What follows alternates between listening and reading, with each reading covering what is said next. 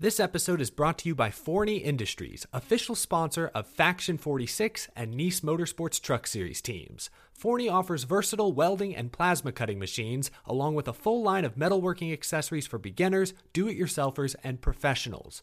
Forney has everything you need for your next metalworking project. Shop for these top of the line products at forneyind.com. That's F O R N E Y I N D.com or at an authorized Forney dealer near you. Hey y'all, Rick Houston here, and I want to tell you about my new show, the Moonshine and Motorsports Racing Podcast. I've partnered up with the state of North Carolina Department of Natural and Cultural Resources to help uncover the history behind moonshining mountain boys, professional wheelmen, and the backwoods and city lights of the Tar Heel State. In the first episode, I sat down with Winston Kelley at the NASCAR Hall of Fame for a little behind the scenes gossip about Junior Johnson's engineering skills. He's got two things in his hand pipe wrench and channel lock pliers. And they weren't new. They had been they had been Yeah. around the block a time or two. Wasn't the first deal they built, I bet. No, no, you know, you, I think they were they had the, the pliers had been red before, but paint had worn off. And in the second episode, I talked to a professional hillbilly, aka Dr. Daniel Pierce of UNC Asheville, to find out the real history of moonshiners and their battles with the revenuers.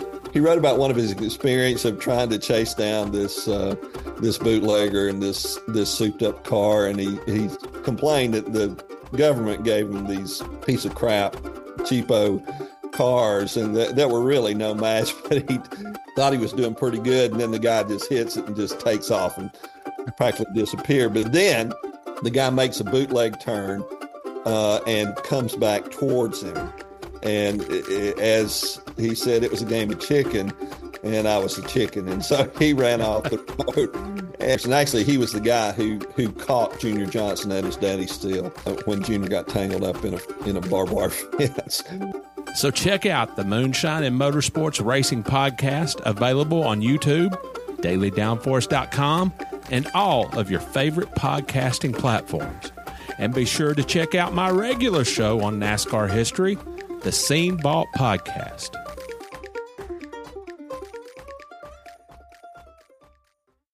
Hey there, NASCAR fans! Have you got your copy of the latest edition of NASCAR Pole Position Print Magazine? If not, there's no better time than now to subscribe at polepositionmag.com. NASCAR Pole Position is the only print magazine covering NASCAR. Officially licensed by NASCAR, NASCAR Pole Position Magazine is published throughout the NASCAR season, and each edition is an instant collector's item, packed with great feature stories and photography. The magazine is even mailed to you in a poly bag for those who love to collect NASCAR memorabilia. At polepositionmag.com, you can even find past issues available to purchase. Get your subscription to NASCAR Pole Position and get great NASCAR content delivered straight to your mailbox throughout the season. Learn more at polepositionmag.com. That's polepositionmag.com.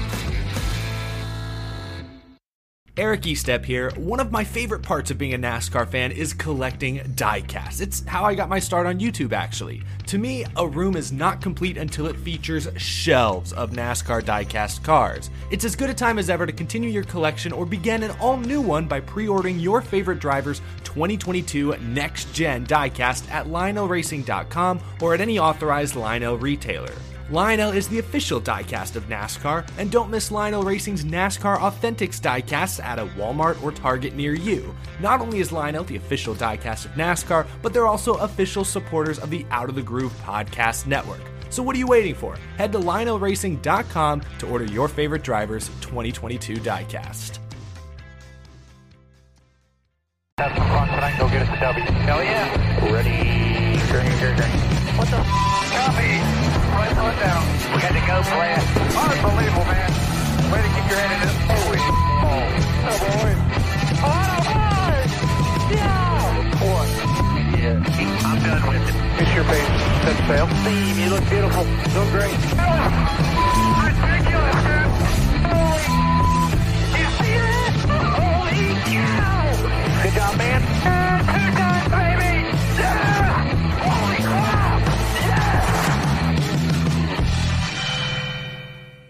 What's going on, guys? It's your boy Darian Gilliam, aka Black Flags Matter, back for another edition of the NASCAR Weekly Podcast. Okay, I had to catch my breath for a second there, but we are. Um, I am privileged to be uh, joined once again by our usual panel: the Iceberg, Eric Estepp, and Danny B Talks. How's it going, fellas?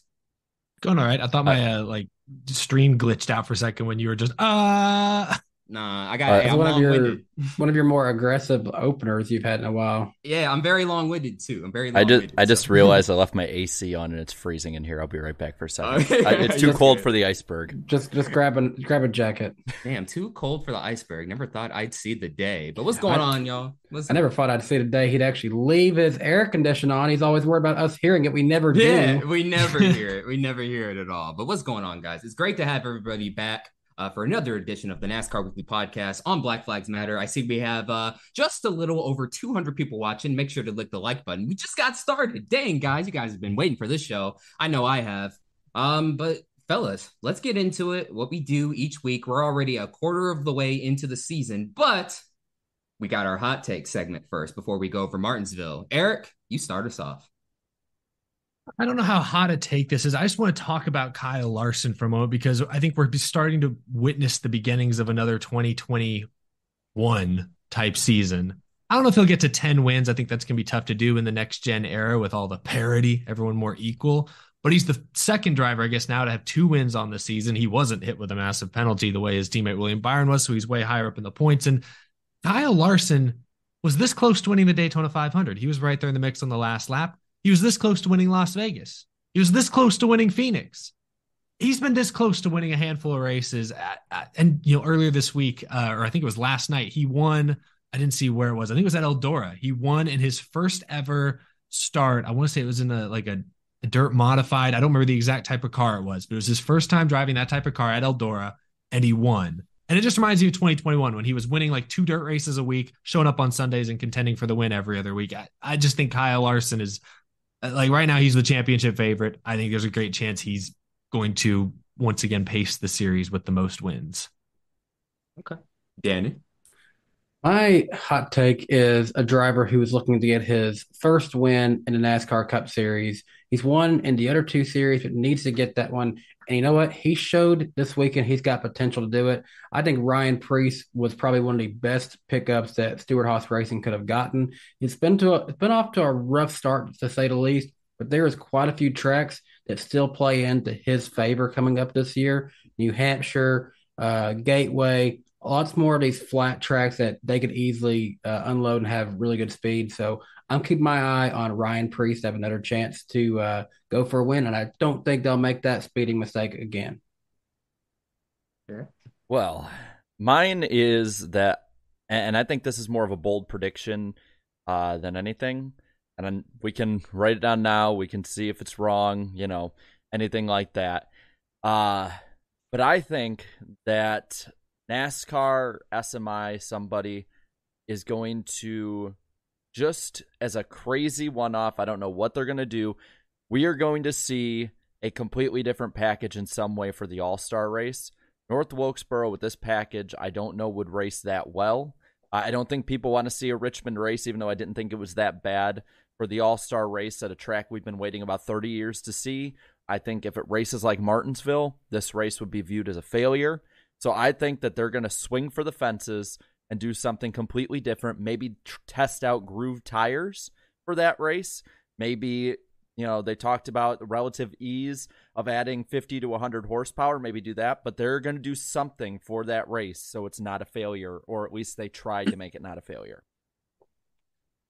Stewart Haas Racing had the best thing that could have ever happened to them happen last weekend. They were extremely dominant. All four cars, at the very least, were inside the top seven. It was absolutely crazy. Um, it was crazier to see them qualify so well. I, Eric, you were there. I know you were not expecting to see Stewart-Haas um, qualify that well, but they showed me enough in the race to to say I could see them winning multiple races. Now, hear me out. Hear me out first on short tracks the short track package they have right now, we saw it at Richmond. They were better than usual. But at Martinsville, they just completely were dominant. But unfortunately, since they haven't been in that type of dominating position for so long, I want to say since what, like 2020, well, the team as a whole, maybe, maybe 2018, 2019 to some extent.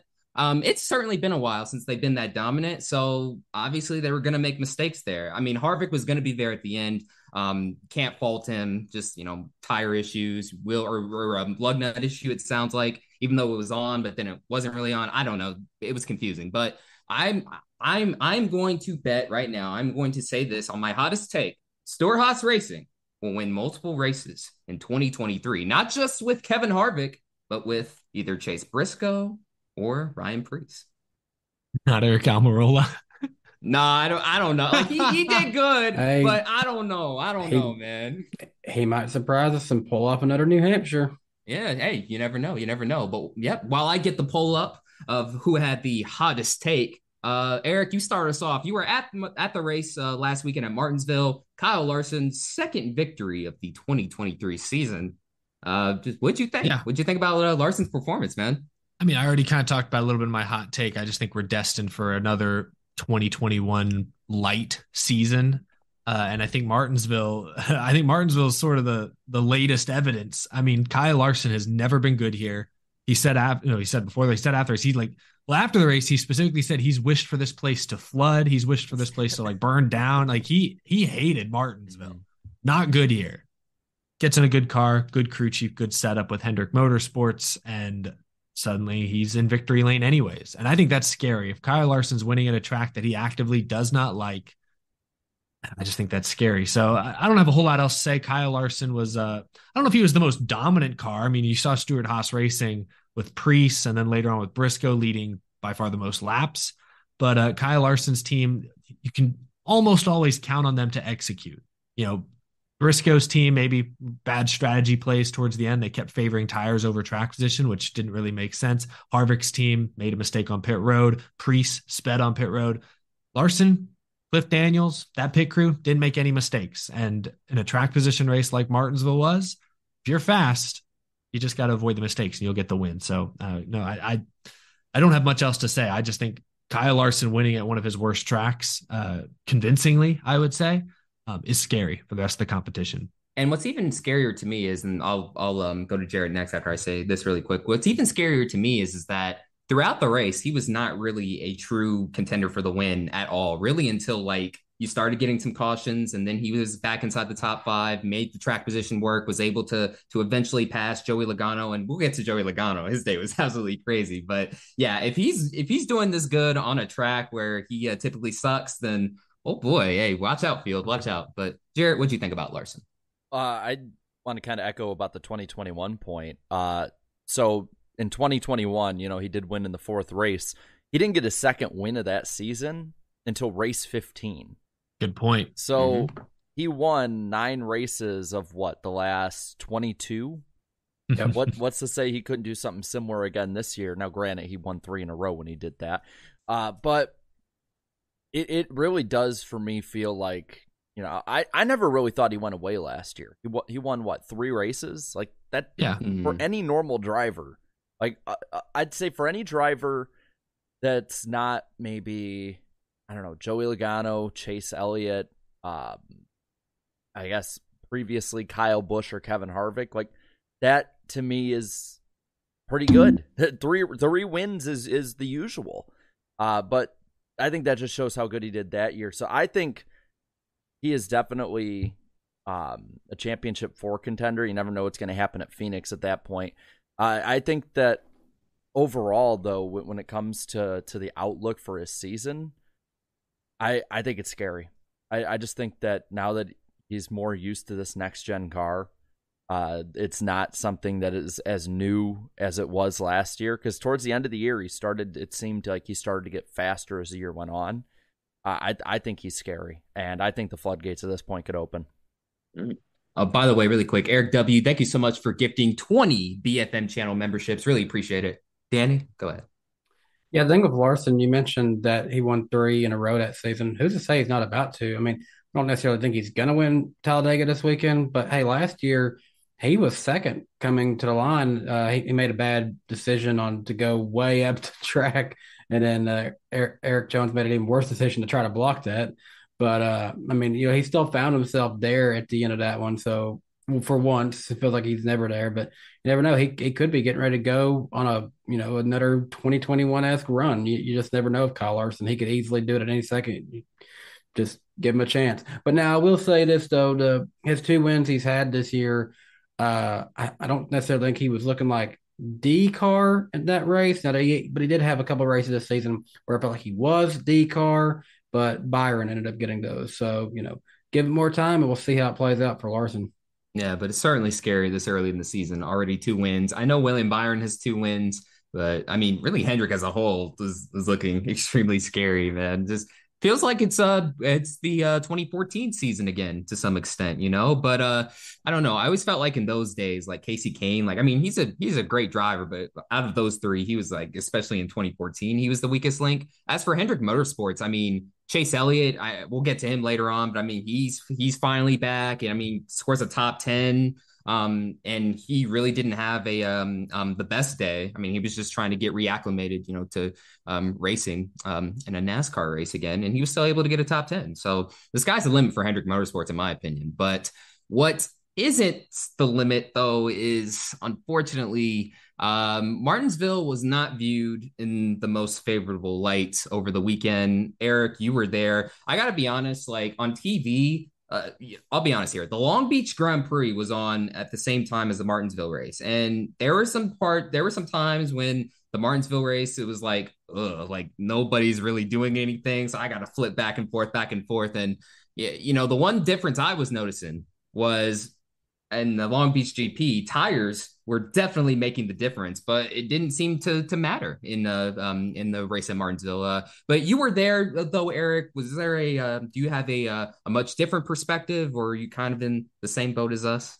Yeah, I, it wasn't a great race. Now, excuse me, I've only been to two Martinsville races in person, and they've both arguably been the two worst Martinsville races in the last like 20 So it's years. your fault. So it's your fault. Uh, so compared to last year's race, spring race, where it was like 30, 40 degrees, it was a, a night a night race.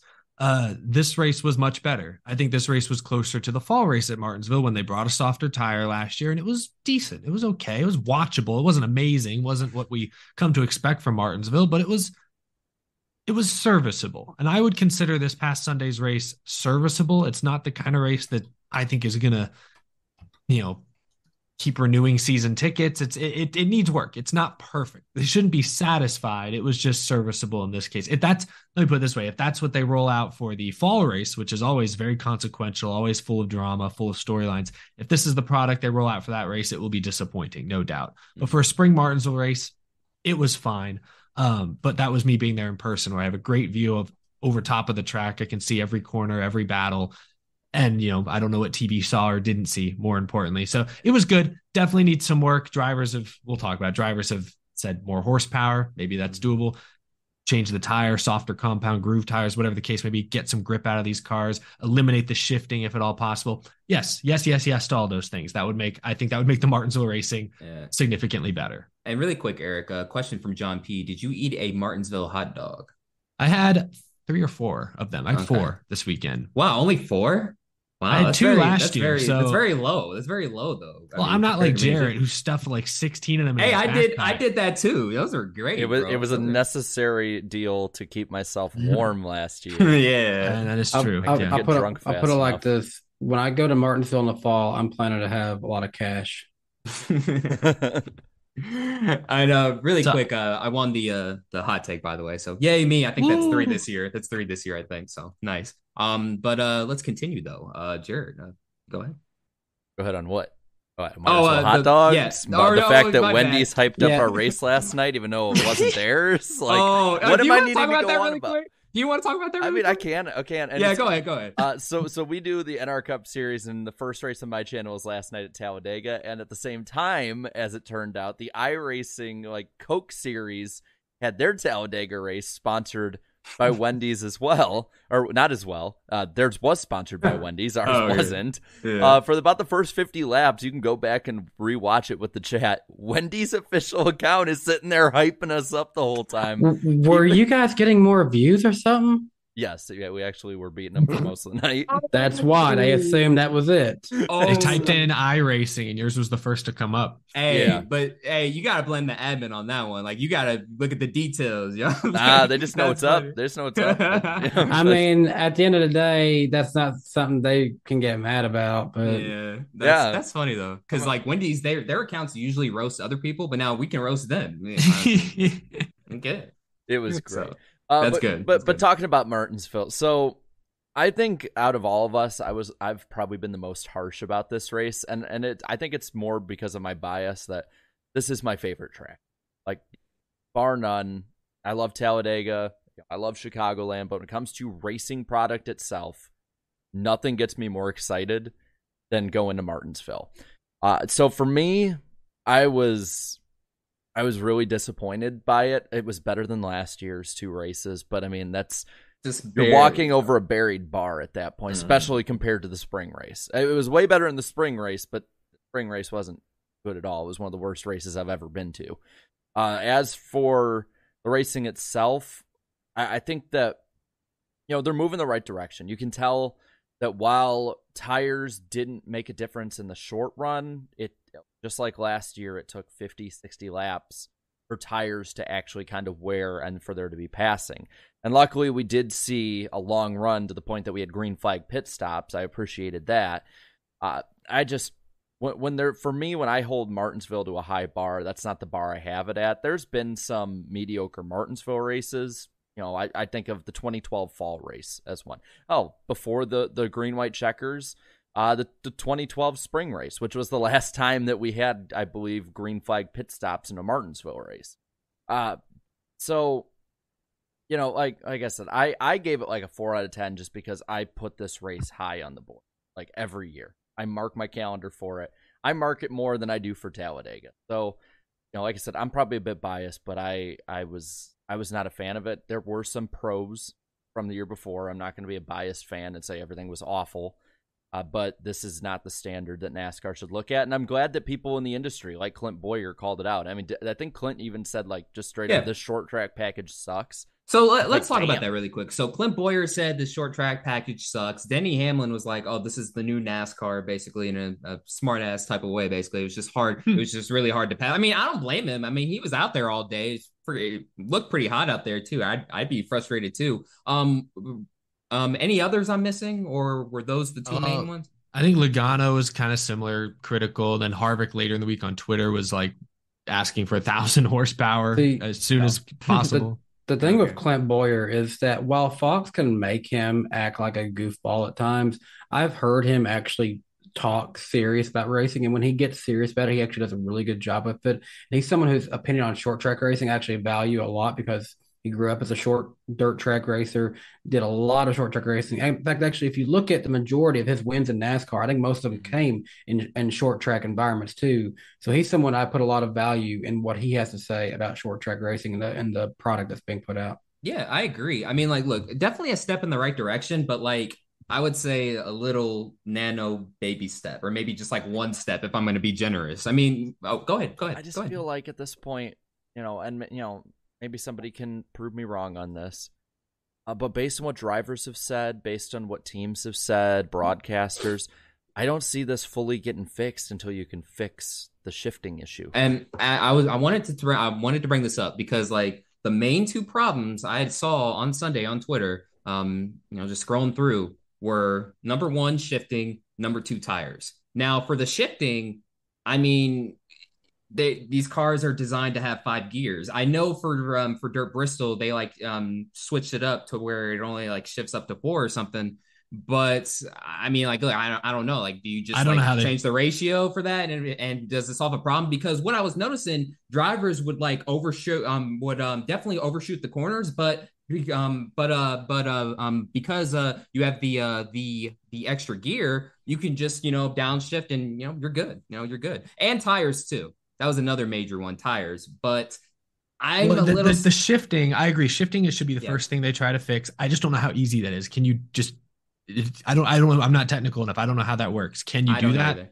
If that's easy to fix, fix that first. Mm. Because second, then should be the tires, which I know you're getting at. It- Yeah. I think they're easy fixes. If you, even without upping the horsepower, we stay at 670. You, if you're able to eliminate the shifting somehow, some way, that's a fix. That would help. And if you can bring a softer or maybe a groove tire, people keep throwing that word around. Up until a few weeks ago, I'd outside of briefly in Formula One, I feel like I'd never heard of groove tires, or at least hadn't heard that phrase thrown around. So, uh, but if that's you know that sounds like it's possible, right there, those two things would fix a lot of issues. I think Hamlin on his podcast was basically like, if you can do one of these three, you can increase the horsepower significantly, softer tire that wears, or eliminate shifting. You only have to do one of those three, in Hamlin's opinion, to dramatically fix short track racing. I would rather them go with the shifting, uh, fix the shifting issue because I feel like if you go with the softer tire, aren't we going to see similar problems to what we had at the beginning of last season?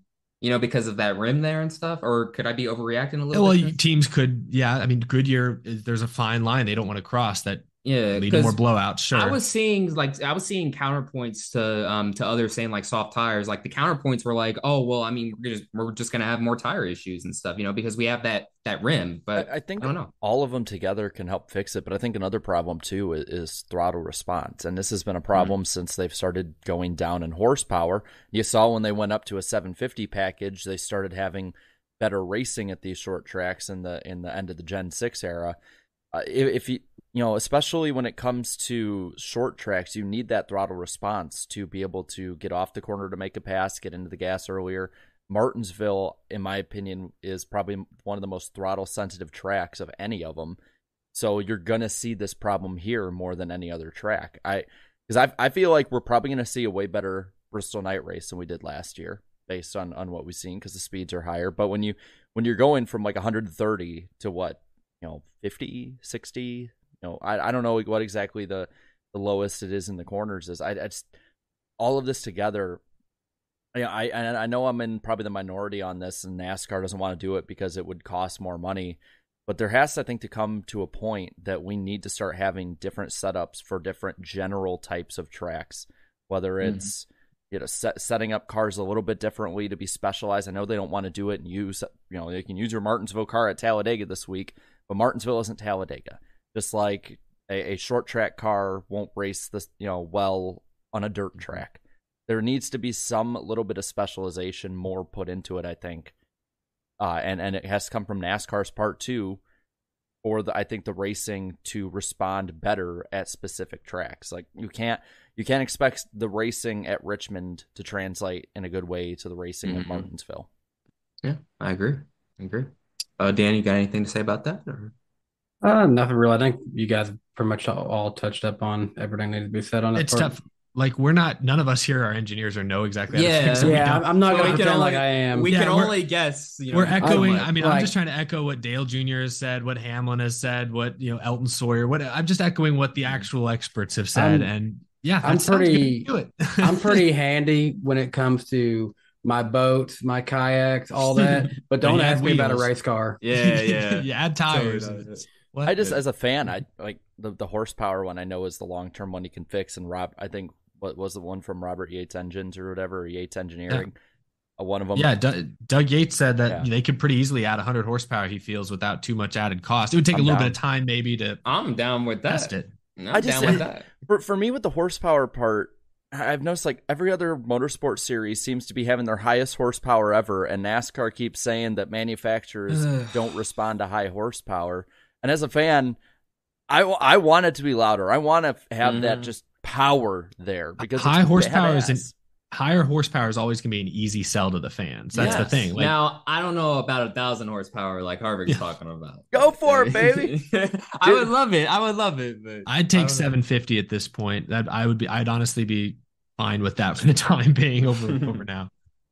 Yeah, but I mean, as far as the package is concerned, I mean, like, what what, did we see for the most part? You know, track position mattered the most. Um, there was um, I believe this was either stages one or two, but Chastain, um, well, actually no stage two because Chastain, I think he almost got lapped stage one, and then stage two, he just doesn't pit. And he's just running. He's just running away from the field like he's like it's nothing. Like he has the best car. And then Todd Gilliland stayed on two tires. Now, eventually, the field caught back up to them, but what it take like 20, 25 laps, maybe longer, something like that. Yeah, yeah, there are a few different moments of drivers staying. I mean, look at how the race ended. You had uh Briscoe with four tires, couldn't get past Logano, and um, who was directly in front of Briscoe um, in like third at the end of that race. Oh, I cannot remember now. But there were drivers with who had not. Oh, Hamlin. Hamlin had not taken tires. He had stayed out. Briscoe put four on. He couldn't get by. It was weird though because then deeper in the field, Chase Elliott put four tires on and drove from like 20th to 10th in the final Yeah. run. So there are Yeah. some drivers able to pass at different points in the race. Like in the first stage, uh, Ryan Blaney drove from like 30th to 13th without much But help. then, but then once he got to 13th, it He took him stalled forever out. to pass. Yeah, and He he was like, stalled I can't So it- pass anymore. it was weird. It's like whether whatever tires you were on, whatever setup you had, it, it was just it was weird. Like Alex Bowman at one point in the first half was flying up through the field, making easy passes, and then you know Yeah, second half of the yeah, race, Jarrett, like- Jarrett was telling me like, stop fishing, watch Danny. I was And the like, moment but then he's that, like, nothing. he like lost some track position on pit road, I think, or maybe some Yeah. strategy. He was back in like 11th, and I'm thinking, well, that's 11th. He'll still move forward. He just did it, and then he didn't, and so it was just weird. It, it was like sun coming out, clouds cover. It- there seemed to be a lot of variables. Some guys could pass at certain points, but by and large, it was very difficult for Yeah, sure. Very difficult. Yeah, I mean, it was difficult for them to pass, and then you could just watching from TV. It was extremely. It was just. It was hard to watch sometimes. Not gonna lie, but I mean, Eric, uh, before we move on, I mean, was it hard for you to watch sometimes, or did it look I- better? At times, but I mean, I'll say this: unlike last year, um, every single time I looked up, someone was making a move on somebody. Even if it was for thirtieth, there was always a side by side. There was one side by side battle on track at Oh, all times. Sometimes it was just someone getting lapped, Mm. but there was always side by side. And I cannot. I remember in last year's race, I want to say it was. I want to say it was BJ or whoever's driving the seventy-eight was trying to stay on the lead lap, and they were able to hold off William Byron for like fifty laps. And I'm like that. That did not happen this time around. You, you talk about side by side and people going back and forth. We had that with uh, Lajoie and Kyle Busch back and forth a couple laps. Yeah. Oh yeah, and then Lajoie had to Oh, nudge him out the way. a I little will say Lajoie went on his podcast and started saying he was he was intentionally going after Kyle Busch and stuff. Is he going to get a penalty? Ooh, uh, uh, mm, interesting. I mean, NASCAR interesting. wants to be fair and all. We'll talk about that. in a Yeah. bit, but just Yeah. What I thought was interesting in that Lajoie clip you're talking about is he he was under the impression that Kyle Busch was looking for a caution and was intentionally trying to cut his left rear down. Like, Really? like he thought Busch was intentionally Uh-oh. trying to get into You- Lajoie's left rear to Hmm. cause a caution, like I- cut the tire. I And I'm just like, real- damn, that's sneaky. If that was his actual intention, that is sneaky. I just realized this. It wasn't a good weekend for both of the Bushes, right, Danny? Oh yeah, no. Braxton, Braxton Bush like had almost everything that could possibly go Yeah. wrong go wrong at Nashville Fairgrounds Speedway this Welcome, weekend. welcome to the fairgrounds, buddy. Yeah, and no, it's tough. I mean, like, but also the U.S. Nationals were out there too, so like they were just wrecking every lap. It was annoying. it was a lot of competition. Uh, a lot of a lot of good guys uh, did that, but it was a lot of fun getting to see that side of the racing sport. Uh, Yeah. Me and me and Claudia, we we hung out with uh, Nathan Lyons and his team. Got to see a little bit behind the scenes of their legend cars, so it's pretty cool to catch up on all that. Yep, and shout out to IDK doing this commentating deal. Yep. the coming Couldn't deal. ever, couldn't couldn't ever hear him, but uh, Now, don't worry, we'll get that fixed eventually. It's not his fault though. We'll get it fixed. We'll get it fixed eventually. But that's that's just need need an upgrade. SMI, let's upgrade that sound Yeah. system. Yeah, SMI. We're waiting on you. We're waiting on you. But uh back to Martinsville. So let's get back to Stewart-Haas Racing. Um overall a very strong run. Uh I didn't expect that. And I know for a fact none of us were expecting that. I mean Harvick maybe, but the team as a whole, no. Not even close. But then Wow, like uh, I mean, Mike Joy even said it on the broadcast. Like, dang, like Ryan Preece is sticking up the show. Leads what 135 laps, something crazy Wasn't like that. the I'm like, 135 or something. yeah, like something insane. I'm like, wow. But here's the thing, though. Here's here's where they messed up, and and and uh, this is why I'm gonna cut them some slack on this. You know, because again, they haven't been in this position in a while, so they technically got the number one stall right. But this year they actually pushed it back. So so actually, in um in all in all actuality, the number one stall was the number two. Now in the old in the good old days in the um original number one stall, you could just you know go full throttle and get off pit road no problem. But uh, Ryan Preece uh, and his crew didn't realize that. I'm gonna put that more on the crew chiefs because you're you're in charge of box selection, right? Shouldn't you know that? Not the driver. true. Shouldn't You- you inform the driver? I'm, yeah, am I I, feel like I feel like in general, yeah, that's crew chief. A little Yeah. bit of driver. You guys got to do your homework, I Well, guess. that, that's It's- mostly crew chief though, right? When's the last time they've been Probably. up front, like consistently? That's what I'm yeah, saying. yeah, true, true, true. Kurt but Busch? again, yeah, it, it's been a while. It's been a while. They they just didn't know what to do all the way. They didn't know what to do. Like, I don't know what to do with my hands. Yeah, but I mean, let's just talk about him for a brief moment, Eric. I I mean, I had said I think they can win multiple races on short tracks alone this year. Just just short tracks. Everywhere else, still a lot of work to do. But even though they didn't, you know, get the um, um get the uh the the overall result they wanted, uh, do you think Stewart-Haas Racing is starting to go in the right direction, or is this just a fluke? Eric Almirola looked really good at New Hampshire a couple years ago and hasn't done shit since. Uh, so I I don't know. It's one good race for sure. Optimism. I think short. I think New Hampshire in a few months. Yeah, Stewart-Haas. I'm probably going to pick a Stewart-Haas driver based on what I saw this last weekend. But I don't know. I, I can't help but dwell on the missed opportunity of this. Yeah, it's great that they had some speed, but to get one top five out of it with uh Briscoe, I believe in fifth, and Almirola that- six, which is good That's But what I'm saying. It's been a while. It's been just a the while. mistakes the pit Mhm. crew in Harvick's case, the driver or crew chief in Preece's case, and then Briscoe just you know put tires on a tra- in, in a track position race. He just he missed those opportunities, and with SHR, that's a bold prediction, Darian. That's why you won the hot take segment. I'm not sure they're going to get that many more opportunities to win this season, so. That's a shame. I, I just couldn't help but think, dang, like Larson, like I, one of y'all said this, or I think Danny maybe said it. I don't remember who said it. Larson did not have the best car in this race, yet he's in victory lane because they didn't make mistakes. Maybe it was I Darian. see. Yeah, I I don't remember who said that. Uh, So, it, was, it was me. I said that. Oh, oh wait, did you? I don't know. was it Maybe Danny? you said something similar. I don't know. I don't know. Sorry, sorry, Danny. Claim it if you want it, because it's, it's probably a universal thought. So yeah, yeah. This is just for me with Stewart-Haas. I, I they do this once or twice a year where all of them show up and it's like 2018 all over again and everyone starts asking like you're asking uh, for the poll like are they coming back they never do they just get worse like that it, it's every now and then they perform how they should and then they don't I, Mhm. I, I you know Harvick we know is going to be up front no matter what even if up front is fourth to eighth Briscoe honestly has been doing pretty serviceably so Mhm. far. What And then back to back other top two. fives, right? Back to back top I think fives? so. with a broken finger. Yeah. Yeah. And then there's the other two. Like Almirola, he's going to probably have one more top 10 this year. Maybe he'll have a fluke win. Preece gets collected in everyone else's stuff. So I don't I don't really take anything from this. Yeah, they Hmm. they've they've run up front before, but they always manage to find a way to just screw it up. So So- until they can consistently do this, and I don't even mean lead laps. I just mean run in the top ten, get a ton of stage points, do something that shows that the, you know there's more life in you than there was the year before. I'm not going to trust them. Yeah. So right now you're saying fluke run? Is that safe to say? I'm saying fluke run for now. okay. And I mean- besides Harvick. And Yeah. the chat agrees too. I mean, sixty percent, but also forty percent think they're on the comeback trail. They're- so I they're mean, it's not as bad. Yeah, or I hope- think they're not all gloom and doom like some may think. It's not like they're gonna just tank and disappear forever right now. Wait, wait, wait, hold on. If they if they tank, uh, do they get a uh, the uh, number one? They draft get the number They one draft pick. They get Josh Berry. hey, They get Zane Smith. Actually, they could. hey, They hey, could afford hey, to. that, that's good reason to tank. They don't get Busch apparently, from what the rumors are. Oh, Ooh, yeah. Kyle or the beer. Go ahead, Dave.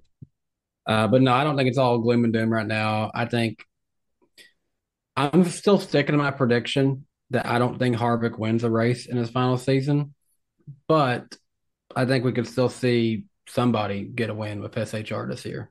Yeah, yeah. I think they'll win a race. I think SHR wins a race. I think it's Harvick, and I think it's New Hampshire. No. That's, I'm gonna go out there and say that right now. Now, when I say multiple, I'm talking like two, two. You know what I mean? Like I know Harvick, I know- and then maybe yeah, someone else. You know what I'm saying? But I don't know. Like you don't, I'm- you, you guys don't think on you know with the short track package they could steal a couple? I- can I'm only so- I'm, I'm, I'm not. e- I'm not even looking at just short tracks. I mean, let's let's let's not keep our eye off of Ryan Preece at Nashville Super Speedway.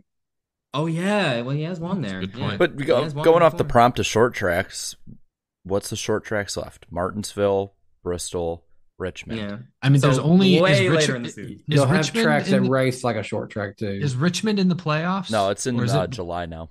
Okay, so that yeah, they moved it. So there's only I think two true no, two, Two. Yeah. one short track before the playoffs. Huh. Yeah, well, one before the playoffs and then two in. Yeah, Richmond's in Yeah. July. Then you got the Bristol night race. For me, the way I'm seeing it is, you know, Martinsville. I don't see other than Harvick a Stewart-Haas guy being in contention for a championship. I think Mm-hmm. Mhm. Briscoe's run last year is very hard to replicate. Replicate. Yeah. Uh, I I would say, for me at least, I'm seeing the guys going for a championship up front at Martinsville. Or if they're the ones who aren't going for a championship, they're ones who should be that got eliminated or were around there.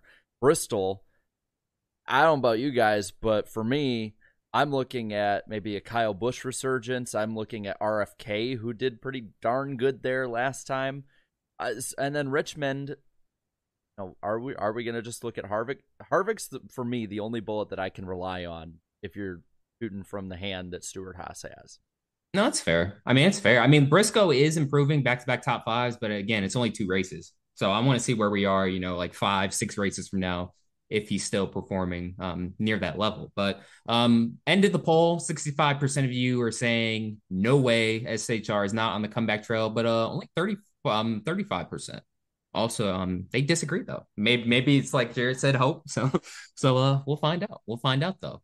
Um, let's move on. We're gonna move on. Um, we already talked about the green flag stops. Basically, like it, yeah. Yeah. it's first time since when, uh, Jared? 2012, you said the spring race. 2012 spring race. I remember that. I remember that really clearly. I uh, I do I do too. Because you I remember our favorite guy takes the lead, and I'm like, oh man, he got the lead, and he's in. road.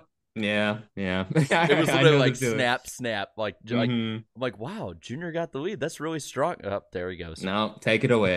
Yep. Hey, Take hey, it away. what was worse, 2012 spring or 2011 spring? Oh, 2011 was painful. Yeah. Yeah, 2011 was yeah. painful. Yeah, I was watching that with my late grandma, man. I We were laughed so- at oh, 2012. Like I, Yeah. I, I was. That's funny. What most people say LOL when they're texting, and it's just like, eh, like that. No, I was like actually, like loudly laughing at the TV at that point because Yeah. it was just you were you were laughing your ass off. I, I was actually laughing I your was. ass off for real. Actually, well, at that point, I was so skinny, I probably didn't even have an ass. But no, oh god, bro. Hey, you think I'm skinny now? You didn't see me back in the day. Trust me. No, You- no, no. Trust I know bro. you ran cross country. I did too. Yeah. Moving on. yeah. Moving on. Moving on. But uh, Meanwhile, back speaking to of uh, ranch. Well, speaking of uh, um, the current most popular driver, hey, Chase Elliott, man, you know, give him a round of applause, you know, silent round of applause, you know, top 10. Um, I'll be honest, you know, I think I had said last week that at the very least I was expecting a top 10 finish. Um, as far as where he would run, I was expecting mostly top 15 because it was his first race back. I mean, I know Martinsville's the track he's won at, he's um done pretty well at and um uh in general, but the problem is, is that I mean he you know missed six races. It's gonna take some time. Um, but really that team showed me a lot in the final um in the closing laps. I mean, they were like outside the top 20. And then, yeah, they had some cautions fall their way, but all of a sudden they got the car just right enough for Chase Elliott to finally pick some guys off towards the end there, you know, to showcase his talents. Um, also, a really cool picture was taken after the race too of Ryan Blaney, Chase Elliott, and Bubba Wallace all just talking. Yep. So somebody should somebody should like frame that or something like that too. That'd be a pretty cool picture to, to get him the Yeah. sign. Frame it and then randomly put it in a thrift store. Oh. Wait, so really quick, really quick. Bubba Wallace's wedding picture was in a thrift store for some reason, in one of those like for sale. um, yeah, it was for sale. For four dollars. Yeah. Oh, you didn't see that, Eric? Yeah. Yeah. Oh weird. no, I didn't see that. Was that on But then- Twitter or something? Yeah. Yeah. I'll Yeah, but- I'll find it and send it back in our chat. Yeah, but Bubba was funny. He was like, "Well, um, now three fifty, and we have a deal, not four dollars." That's gonna look too much. That's But, so man, random. What that was heck? funny. Yeah, but but back to the race though. Chase Elliott, props to him, top ten. I'm saying that give it until like around the Coke 600, then I think he'll be like hundred percent good to go, and that's when I think we'll see um a different Chase Elliott. You know, like I, I don't want to go as far as to say Kyle Busch 2015 yet. I don't want to go as far as to say that. We got to see some more, but it did take Kyle Busch a while though. It, It took him a while though too. But So. for me, I just because it's so early in the season, just like then, and just like how I felt about then, I just at this point, you know, you don't know really what to expect yet. You know, you Mm-hmm. know that Chase Elliott, year in and year out, has always been a playoff driver. He's never missed. Always been top ten in points. So he's been really consistent when it matters too. For me, it's just this nine team so far this year. I can't gauge how well they've run because you're running with three different drivers in a weird circumstance. I, I I'm not hitting the panic button. I'm not even close to doing that. Mm-mm. I just I want to see a few races of Chase Elliott being Chase Elliott, running up Yeah. front, you know, getting stage points, leading laps, doing his thing. Hey, it's Talladega, you know, he's pretty good there. I I think he did pretty well last time we were there. So Oh yeah, that was an awesome race, by the way. No BS cautions or whatever. That was cool. Just straight up racing. Liked it. But I, Eric, what'd I you think I think Chase Elliott. I I don't think I need to see much. I think he's going to be in contention to win this weekend. I think he'll be in contention to win Dover. I think he'll be in contention to win Kansas. I think he's going to run like top five, top ten the next three, four, five weeks through the Coke 600 at least. I don't know what comes after the Coke 600. He'll probably run top five, top ten there. Um, unless I, Chase I- Lane gets in the way at Gateway. Oh yeah, Ga- Gateway is a little bit of a weird track. So, uh, but I, I just think like Chase Elliott, I worry maybe he rushed his himself back a little because this next run of Oh. racetracks is so good for him. Martinsville, Dega, Dover, Dover, man, with Hendrick, my god, my Mm. gosh. But uh, but he seemed fine. He ran all 400 laps. I mean, yeah, he looked exhausted afterwards, but you know he's just building back that muscle. If there, I don't know if there's like a lot of pain. I didn't really hear him complain about pain at any point this weekend. It's just just working those muscles back in. He's got you know weeks to do that. I, I think he'll. Be, I think he's going to be. I think he's 95% right now. And it's really just going to come down to kind of like you said, Jarrett, how good is Alan Gustafson and that nine team? Mhm. Yeah. The rest of Hendrick looks pretty good. So I have a feeling Gustafson and Chase Elliott are going to hit the ground running pretty fast. I know. Yeah. I know when I broke my leg, um, and having to get back into the groove of doing stuff with like football. Luckily, I did. I know. I guess if you if you can be lucky in breaking a leg, uh, I did mine well before the season. But you know, you you do lose a lot of that muscle mass. Lot, you know, you had the muscle memory, but it's just it takes a lot to get back. Uh, but I mean, I was say I, I'm trying to remember the exact timeline. I know I was ahead of schedule because I followed everything the doctor told me to. But if if I remember right, I was out of the cast, out of the boot by May, and I was within a month back to normal. I, and, I, and this was playing football, Mhm. which I, you know, no disrespect to NASCAR drivers, but getting tackled by you know on your legs, I think does a little more on the play by play, lap by lap, whatever by whatever basis. So I think I, I think it'll take maybe a week or two, get back in the groove of things, maybe be on the sim a little bit. Just but like I said, I think he'll be fine. And I, I wasn't saying that to like saying I'm raising alarm bells. I think he'll be fine. Yeah. I- you know, looking at how far back he is in points and the fact that if he gets stage points and runs up front, I'm not going to rule out with how inconsistent this field has been so far, him making up enough points to still be in that conversation. I know Yeah. it's like I think 132 back or 130 back. I could see I could see him making that up. I could. I Oh, could. actually, it's coming across the ticker right now. 130 back, and there's how many races left? 17. So Yeah. he would have to make up seven to eight points a race on uh who's 16th right now? Briscoe. So yeah, I believe it's just, Briscoe. yeah. so just run top five of a race. You got this, Chase. Go get it. Run like you normally do.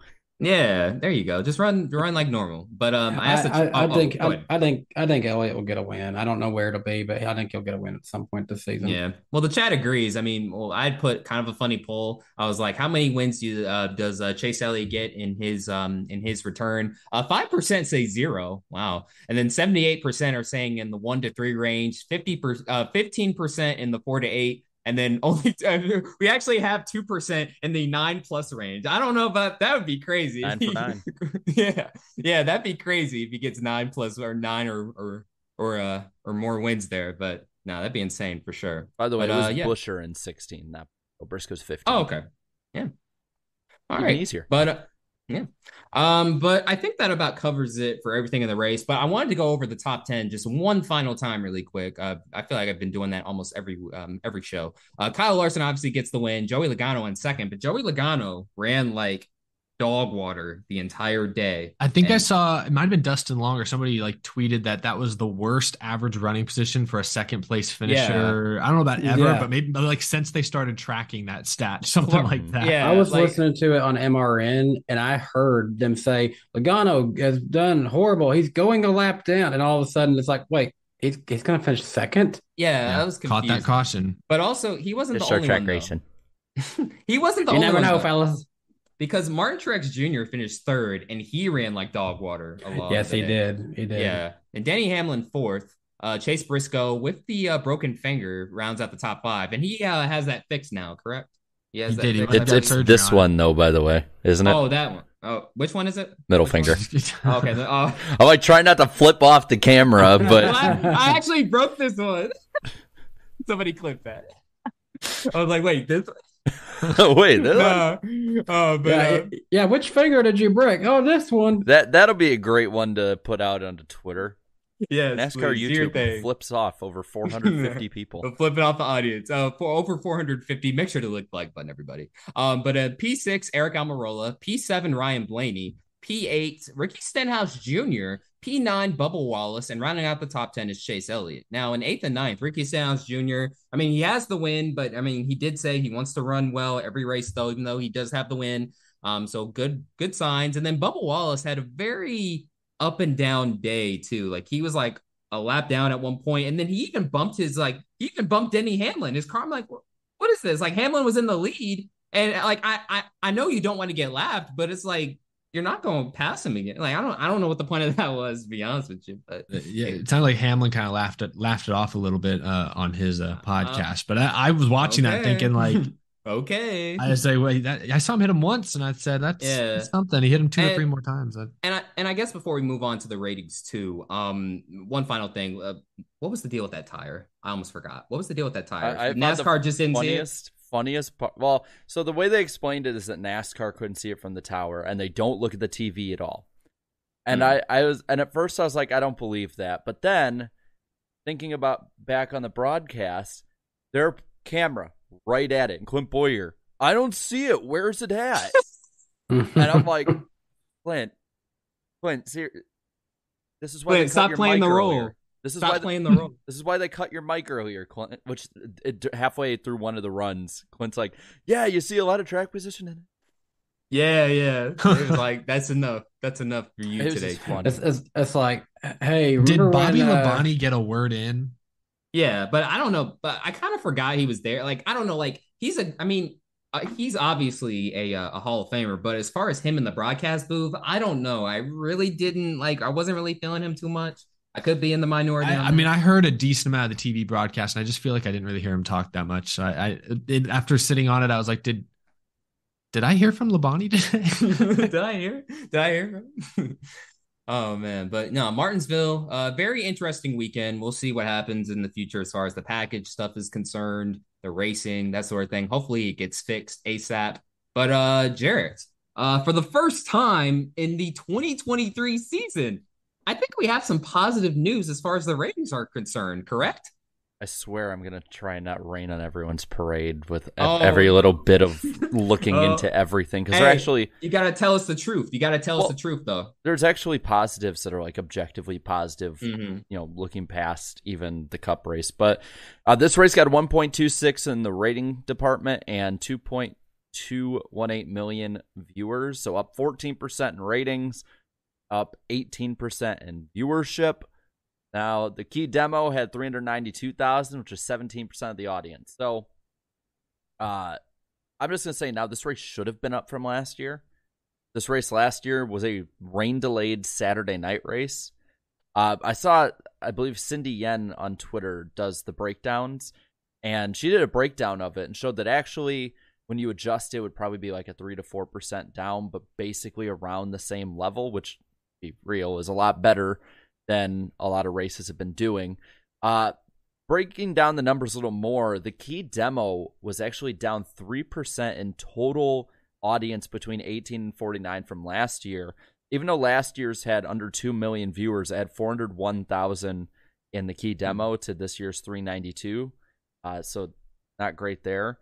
Uh, and then it, looking at the last comparable races for the most part, uh, it was down 3% from 21 and 10% from 19, though 19 is an outlier.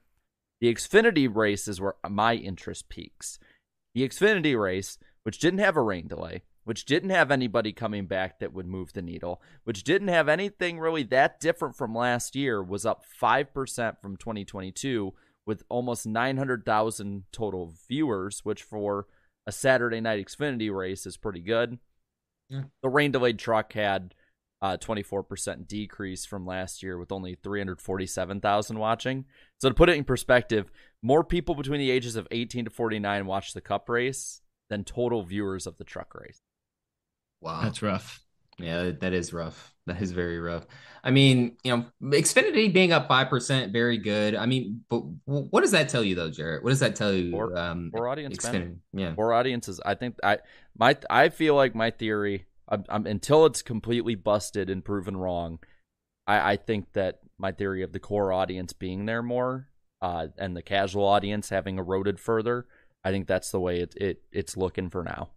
Yeah, I agree. I, I actually think that's a really good uh, theory. I just get concerned that that 18 to 49 demo. How the hell? I didn't see that until now. How in the hell did we lose total viewers in the 18 to 49 de- you know demo from a between a Saturday night? I'm so bad talking. I whatever, but from You're a Saturday night race to a Sunday afternoon race, Chase Elliott is back, a young driver. How in the frick did we lose 18 to 49 viewers. I don't want to, we could talk for hours. We do this every few weeks about what Mhm. NASCAR needs to do to do better. But like, holy damn. Well, like that's just, oh, It's brutal. And honestly, you, you really can't Brutal. blame NASCAR for not doing anything because earlier in the week, not only were um were they running these uh, freaking Chase Elliott ads everywhere, even on YouTube. Chase Elliott was on the freaking Pat McAfee show in yeah, front of thirty-two exactly. So thousand how did we viewers. lose young Yeah. viewers? That doesn't Well- make any sense to me. I just, I don't know. It's, it's, it's depressing. It is depressing. Mm-hmm. What what I what I look at with it is I don't think marketing your most popular driver is wrong. I think you should do that. What you should also do is market the others because if Yeah. Kyle Larson, well, maybe that's not the best example to use. Uh, Ryan Blaney. If There Ryan. Blaney were coming back, they probably would only have a brief mention of it. And in my opinion, Ryan Blaney, even with a kind of a drier sense of humor, is still somebody who's really good uh, to to put out there when it comes to personality. He's a really good driver out there, and and you wouldn't have that same push. And I think a lot of different drivers are like that. They need to push more drivers than just the most popular driver. They didn't learn this with Dale Jr. for 20 years. Hey, you can't just push one driver to be the needle of your sport and then oh crap, he's gone. What do we do now? Yeah, what do you do? You would think maybe 2012 when he was out for two races. Eh, that's that's kind of weird. We saw a bit of a tick down. Maybe we need to do something different. Nothing. 2016 misses half the damn season. Maybe we should do something different. Nah, don't worry about it. Just put some Flex Seal on it. Uh, okay. 2018, he's gone. We're down like 20%. Nah, we'll just just hey, let's just get on with uh, Chase Elliott. Ride, ride Business Chase as Elliott usual. Ride his coattails. And I'm not saying that that a bad thing about Chase Elliott. Chase Elliott will get those core fans, those NASCAR fans. Who's going to be the Jeff Gordon? Uh, you know, Dale Jr. got the core fans, but I think Jeff Gordon had a further reach the fans mm-hmm. outside of core fans. Who's going to be that Jeff Gordon you get next? I know Jeff Gordon's a once in a generation guy, but you can have multiple people fill that role. Yeah. Watch I don't know. I- Chastain. I it, honestly, it is. I feel like Chase Elliott. It's like what this proves is Chase Elliott hasn't actually attracted any younger fans. It's just the Bill Elliott, Jeff Gordon fans Yeah. That have Yeah. hung around. That's that's what it feels like. I'm I'm sure there obviously there's some people probably watching or listening to us that are that have gotten into the sport in the last few Yeah, years. yeah. That Tread- younger. Eric, tread lightly, Eric. Careful, tread lightly. now. Icarus, Yeah, tread lightly. I've seen plenty of younger Chase Elliott fans. Oh, I do I'm know sure that. there's Yeah. some, but I I I'm telling you, it just tells me that the vast majority of his audience are are the old school fans. They're Bill Elliott and Jeff Gordon fans. yeah. How junior fans for a lot of the time were. I mean, Yeah, it's and it's just that's the problem. The problem is that you have a 20 something year old championship caliber caliber driver with recognizable sponsors. He's an attractive guy and he's not bringing he's not moving the young fan needle in a significant way. He's not bringing in the young fans. Like holy shit, that's a missed opportunity. Hey, I don't know. Eric, eh, well, Eric, now I got to ask you this: What other drivers do you find attractive? Yeah. Oh, I- I, I- am just okay. yeah. I know- I know How, we're making- how many attractive men do we have racing in NASCAR, Eric? This is what people want to know about. I think there's I think there's a few that don't don't cut it out. I think there's a, Brian Blaney, great example. I well, I'm I, I know we're kind of making a me joke keep out of going? it. I know we're kind of I know we're kind of making a joke out of it, but yeah, you can interpret it in different ways. And I know uh, I'm going to read too far into the joke. I don't care yeah, because attractive for, can go for different ways. You can be right. you know physically attractive, but you can Mm-hmm. also be attractive to a sponsor by how you perform. You can be attractive to new fans by different things you do. I, I keep going back to it. The fact that most people outside of NASCAR don't know a damn thing about Ross Chastain unless you pull up a a like 12 second clip and they can't name him. That that proves you need to change something in the marketing department. Yeah. The fact I mean the fact that you know I I decided to you know anytime I really talk about NASCAR with anyone, I I want to bring up Ross Chastain without bringing up the Hail Melon to see how many people know who he is. And outside of somebody who I saw that, who I met at one point, who was like, "Oh yeah, uh, my brother watches NASCAR, so yeah, I know who Ross Chastain is." Anyone who has no connection to NASCAR doesn't know who he is. People outside of. NASCAR, a lot of them, especially younger people, are not going to know who some guy who is nearly in his 50s and is grumpy all the time is in Kevin Harvick. They're not going to know who he is. Mhm. That's that is NASCAR's fault. You failed in marketing some of your best drivers ever. Well, I want to. I, I don't want to put it all on NASCAR. I, I think the drivers and the teams fail miserably at marketing themselves more times. Yeah, to than some not. extent. Yeah. I just, I'm, I, I just think they do. They, so many drivers' reluctance to be on social media, reluctance to go out in front of the cameras more often, and like I think Chase Elliott doing the Pat McAfee show is great. Yes. More of that. It's awesome that he Mhm. had Chase Elliott on. I'm sure NASCAR pulled some strings there, no doubt. So I give NASCAR credit. They, honestly, there NASCAR probably drove that.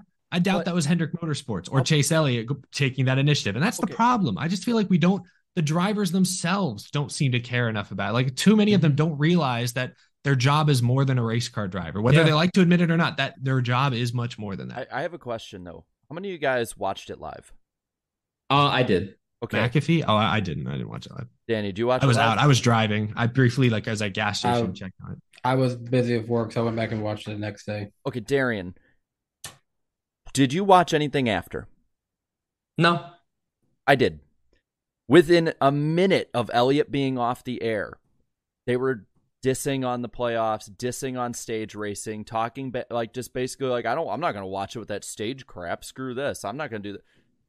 What Who- Wait, who? message? Pat? the- Does the Pat people- McAfee watch No, he- NASCAR? He has like No, no, he has he's, like he's aware people. of it a little. No, no, no. Hold on, I'm- I'm continue. He has ten people in there, and as Mhm. soon as they get off, uh, they get off the air with Chase. He's like, Chase Elliott, nice guy, really good. Hope he gets a win. Blah blah blah blah. What do you guys think? Well, I'm not watching this. weekend. I, I want to watch the stage race. What does that send immediately? And yes, I know that's the brand, right? I know, I know, but But at that point, so you you're you're live in front of like fifty thousand people, probably all under the age of thirty, and all Mm-hmm. they hear is, "Oh, we just had this guy on. We pretty much had him on because he's famous, and this sport's really kind of dumb." I mean, That's pretty bad. That's, I didn't. if yeah, they said that, I didn't is even pretty- see that. Yeah, Yeah, yeah, See, like, it's like right after I they only, start going about I only got to, I only got to watch the actual like clip they posted. I didn't watch the live stream. no, I Wow. I because I I caught it live like about ten minutes after it ended, and I rewound it, and I'm like, oh, this is actually is pretty cool, you know, and Oh, Chase Elliott. catch. Well, and Chase Elliott is is I, people get on Chase Elliott for being like vanilla, is what they say. In my opinion, I think he has a lot of personality in what he says. It's just he delivers it in that kind of like I won't say Howdy monotone. doody, howdy No, doody no, type. But like or- people always be like, "Oh, he's so monotone. It's like listening to a robot." Blah blah blah. I, That's I basically Bill Elliott, though, right? Wasn't that Bill Bobby Elliott? Labonte. That's Terry Yeah. Labonte. Their drivers have personality in that. I Chase Elliott has personality, and I think he had plenty of personality on there. He was having fun. He was laughing, joking with Pat McAfee. I, I just Hey, Heck, I'm I'll, I'll, I'm I'll say this: as as much personality as he has today, and Jarrett might agree with me on this.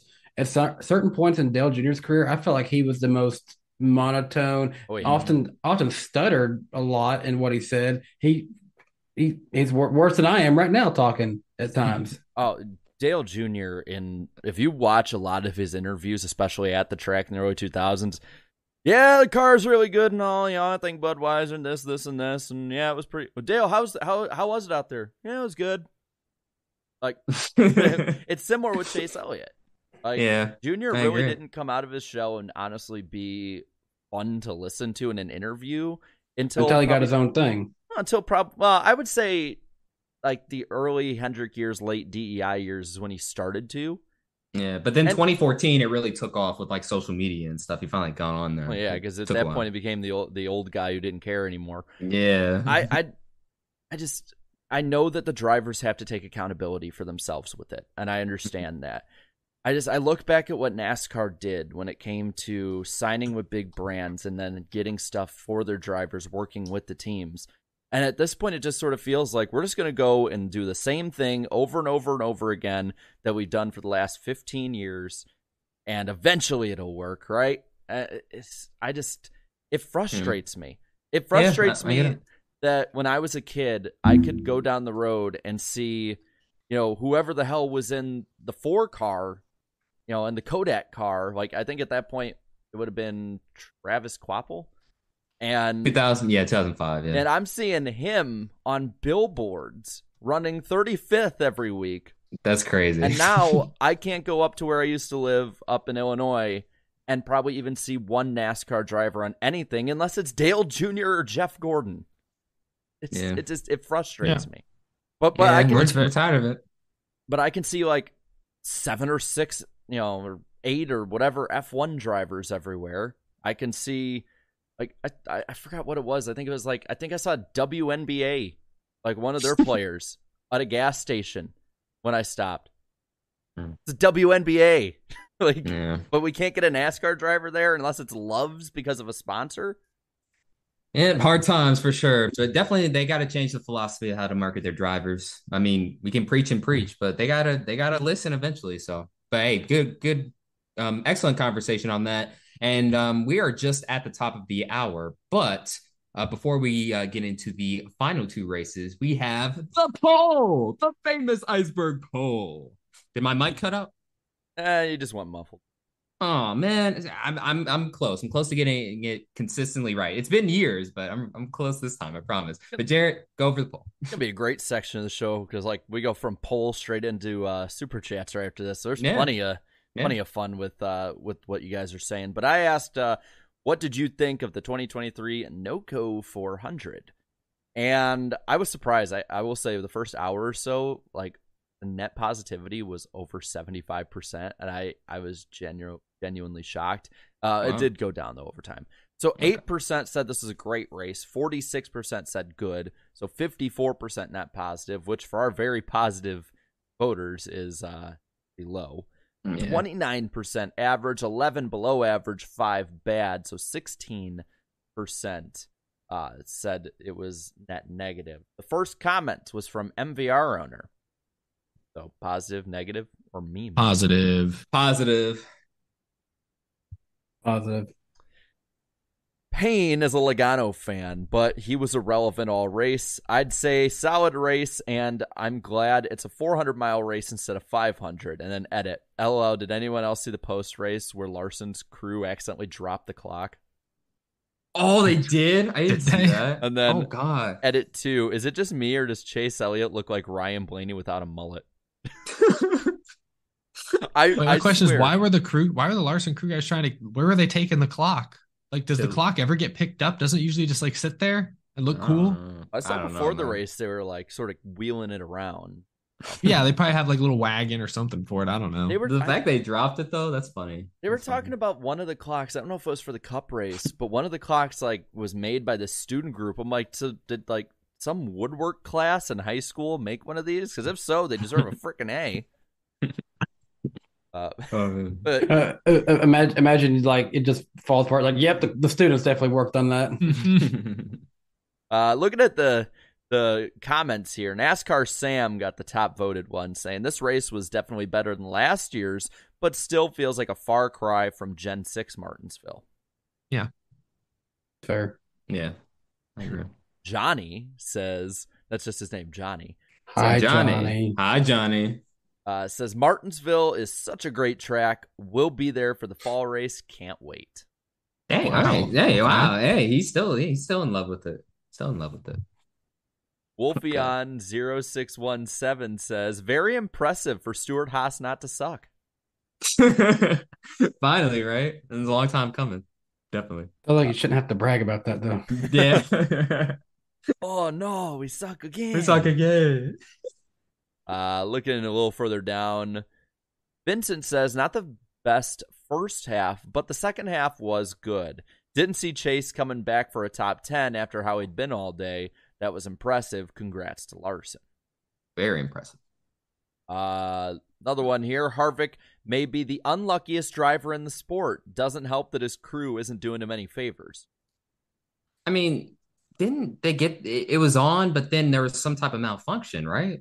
I, I, I don't remember, but basically the wheel was all messed up. So I, it, they got it on, but it must have not been on all the way. I think it was something like that, and it ended up like bending, or Yeah. it was similar to whatever happened to Almirola at Phoenix a few weeks ago. But didn't go quite as basically, basically, it didn't come off, so the crew stays intact. There, there won't be a uh, what is it, two week or four week vacation. Uh, I'm gonna read this one, even if I don't necessarily agree with it, just so that I can um, maybe troll a stray Oh. David Land out there. Oh, okay, Sparky okay. T88 says, still watching the replay, but so far much more interesting than IndyCar this week. Oh, Wow, I was thinking the opposite. I don't know. I like the the strategy and stuff. By the way, shout out to Kyle Kirkwood, first uh, career IndyCar victory in the Long Beach Grand Prix. That's pretty big. Good, good day Pretty for Kyles. Yeah. Uh, looking further down, Josh says on a positive note, Talladega should be good to decent at the very least. Um, Maximo says Clean Air 400 better than last year, but still not what it's supposed to be. Peace. Mhm. That's just peace Peace. sign. not what it's supposed to be. That's what I'm gonna start saying about Yeah, things that not don't- what it's supposed to be. that fall below my expectations. Not That's what not what it's supposed to be. Yeah. It's not what it's supposed to be. Uh, looking at the last comments here, I oh think God, I can read them. the gutters. I yeah, I, I think I can read the gutter comments, but Nice. I can, I can. Okay. So the third lowest is from the Sloth Nerd, and it is so tired of Hendrick, so so tired of them. Damn. Hey, Well, yeah, well, got take a nap. haters. Yeah, they got haters. Uh, I don't know how to read this, but I'm just gonna call you Desk. A terrible, horrifically boring race. Okay. That was- Horrifyingly boring. that that was low. Damn, I'm surprised that wasn't high. Uh, I told you our commenters are very positive. Yeah, very indeed. Uh, and I don't know how the hell to read this last one's name, so I'm just not going to do it. Uh, but again, these are not my comments. Just Uh. preface, you know, prefacing this with that. Uh, his comment is NASCAR is so trash, just late cautions that lead to drivers who win only because of late cautions. I like Larson, but NASCAR races are so, so, so far from pure racing. Well, yeah, it's I I agree with the last part. Yeah. I mean, like, what was the last caution? When was the last caution? Like 40, 30 to go, maybe? Something like that. Uh, something like that. yeah. what would you consider to be the most pure form of racing? Roller derby. To me, I like that. I was gonna say the hundred yard dash. yeah, like track, track it. Well, actually, hold on, hold on. No, not track and field because people be juicing in that sport. So I don't know about that. Yeah. yeah. Remember, I don't know about, about Marathon running. Well, yeah, yeah, yeah, yeah. Man, I'd that w- you you really can't do too much juicing because it affects your heart. And uh, Mhm. I'm just telling you now, running two You hours. got to be able to go long term. Well, it's, Yeah. you know, two hours. But well, plus, like when you look at like those like Ethiopians that win the marathons and stuff, they are like when when I thought I was a twig as a kid, like the, there's a, No, there was a they're- dude who was like 99 pounds and six four. I was like, Yeah. how do you From stand? from Kenya or some shit like Bas- that. basically, think of it if you're juicing for a marathon, think of it like you're taking an NHRA engine to a NASCAR race and expecting that to work for the whole entirety of it. I like that analogy. I'm That's just good. I'm gonna be fast for the first quarter mile, and we're just gonna Yeah. coast the rest of the way. oh my gosh. You know what? That sums up my marathon uh, um, in a nutshell. Yeah, I brought the NHRA engine. It's just I, I coasted it the rest of the way home. Oh my gosh. It's But, uh, I, I I brought I brought the 500 mile engine to the 600 mile race. So Uh, hey, we finished though. That's all that counts. But uh, is that it for the poll? that's it. And once again, that'll do it for this edition of the famous Iceberg Poll on the NASCAR Weekly Podcast. Um, before we move on, we got to get through these two races. Um, that should be that should be relatively quick though. Xfinity, I didn't watch that. I was at the fairgrounds working with IDK. Um, so what did you guys think of the race? Well, Uh, It let's best race of the weekend. Yeah. I mean, it was very good. I mean, I mean, other than you know, Nemechek was really strong. The Gibbs cars were really fast once again. We were talking before the stream. JRM was kind of off once more, minus Mhm. Josh Berry, who put himself behind early, but he charged through the field late. He was fun to watch. So uh, it, was, it was a good race. Which that that felt more like Martinsville. all that went through my head with the burnout was that Richard Petty quote: "Get the fu- get the fire extinguisher, Same get the sure. fire extinguisher." We should make it mandatory for every burnout celebration. Uh, every driver should be required to burn down their car, literally, for every. It- that Well, was that- that, that- was that the best me- sponsored plug. Makes Yeah. me wonder: Are they gonna start, you know, restricting what you can and can't do when they have those mud flaps on it? Because that seems to be the Uh, common denominator there. I feel like that's up to the teams. The teams should really fix that, though. I, I feel like, I mean, like if you don't want it to catch on fire, maybe like I don't know, like change up the way they're they're set up or something. I don't, I don't know. I'm not sure. Uh, I'm not sure how you fix it, but I hope they don't. I, I hope they don't put a rule in place like no Yeah. burnouts when we have them because then you're That's lame. Yeah, that's that's lame, bro. And then wh- what else happened? Oh yeah, Sam Mayer has like one of the longest middle fingers I've ever seen in my life. that was long, bro. Like, but hey, it was totally understandable because who dumped him? Who dumped him again? oh it was Um, I can't remember off the top of my head. Oh, Ryan Truex. Ryan Truex. Yeah, Yep, Ryan it was Truex Truex. dumped him. yeah, because dumped it was, him and Riley it was a, yeah. ano- another JGR car dumped him, resulting in also the other Monster Energy car being took out. So the irony Yeah. from last year. yeah, so you're saying yeah. he, this is him flipping flipping him off? Like Yeah. Basically, yeah, yeah, that's what it looked like from the screenshots. Yeah, I was like, damn. Hey, hey, hey, don't put that out too often, otherwise it'll just fall off or something. I don't know. The wind might take it or something. I don't know. it was that long, man. But um, but Okay. yeah, um, but uh, John Hunter Nemechek uh scores the victory, burns the house down. Um, not much to, to really say about that. solid. You know? It was just yeah, a solid race. It was a solid race. I wish I could have watched it because the race I watched the night before, oh my gosh, the Truck Series race, a uh, a total mess. Um, basically, only um, um, we were half and half. You know, basically, um, this race was a nice, sweet Arnold Palmer, half and half, right? but um, uh, 62 laps green and then 62 laps yellow. Um, and it, it was a very um interesting race, be um just off the fact that they uh, brought out the supposed rain tires, but then in reality, they're actually really damp tires. Eric, do you want to um, explain that a little bit more for those who may not? Yeah, I mean, understand? they kept they called them the wet weather tires, but a lot of people kind of just slang would call them rain tires. And then when they wouldn't use them in the rain, I think it resulted in a lot of frustration and confusion and irritation. Uh, for the first time using wet weather tires on an oval in competition, I think they handled it pretty well. Yeah, the track was really dry when they put them on at the beginning, but you know, it was a, you're dipping your toe into this new experiment. It was it was fine. You didn't want to turn into a joke, and I don't think you did. But to end the race, due to a light rain with not much, really wasn't really any standing water on the track, it just it begs the question: Well, then why are there mud flaps and windshield wipers on these trucks or cars Yeah. if you're not going to race in those conditions? So, uh, it, it didn't like how it ended. Um, but yeah, I, there's a ton of reasons it sounded like as to why. I saw things on Twitter. There were smaller teams that had only bought one set of tires because you know it's twenty four hundred dollars apparently for a set of these tires. That's I mean, that's a pretty huge chunk of some of these smaller Yeah. truck teams' budgets. They didn't, you know, NASCAR maybe after the fact was like, well, shoot, we don't want to make all the teams put them back on. Well, It- some were tweeting. They were pissed. They were pissed. Yeah, though, some were really upset. Yeah. I think the easy solution is just do what you do on road courses. NASCAR doesn't dictate what tires you put on, the teams do. Teams can decide do we want to put on slicks and risk it, or do we want to put on rain Mm-hmm. tires and hope they don't burn off too fast?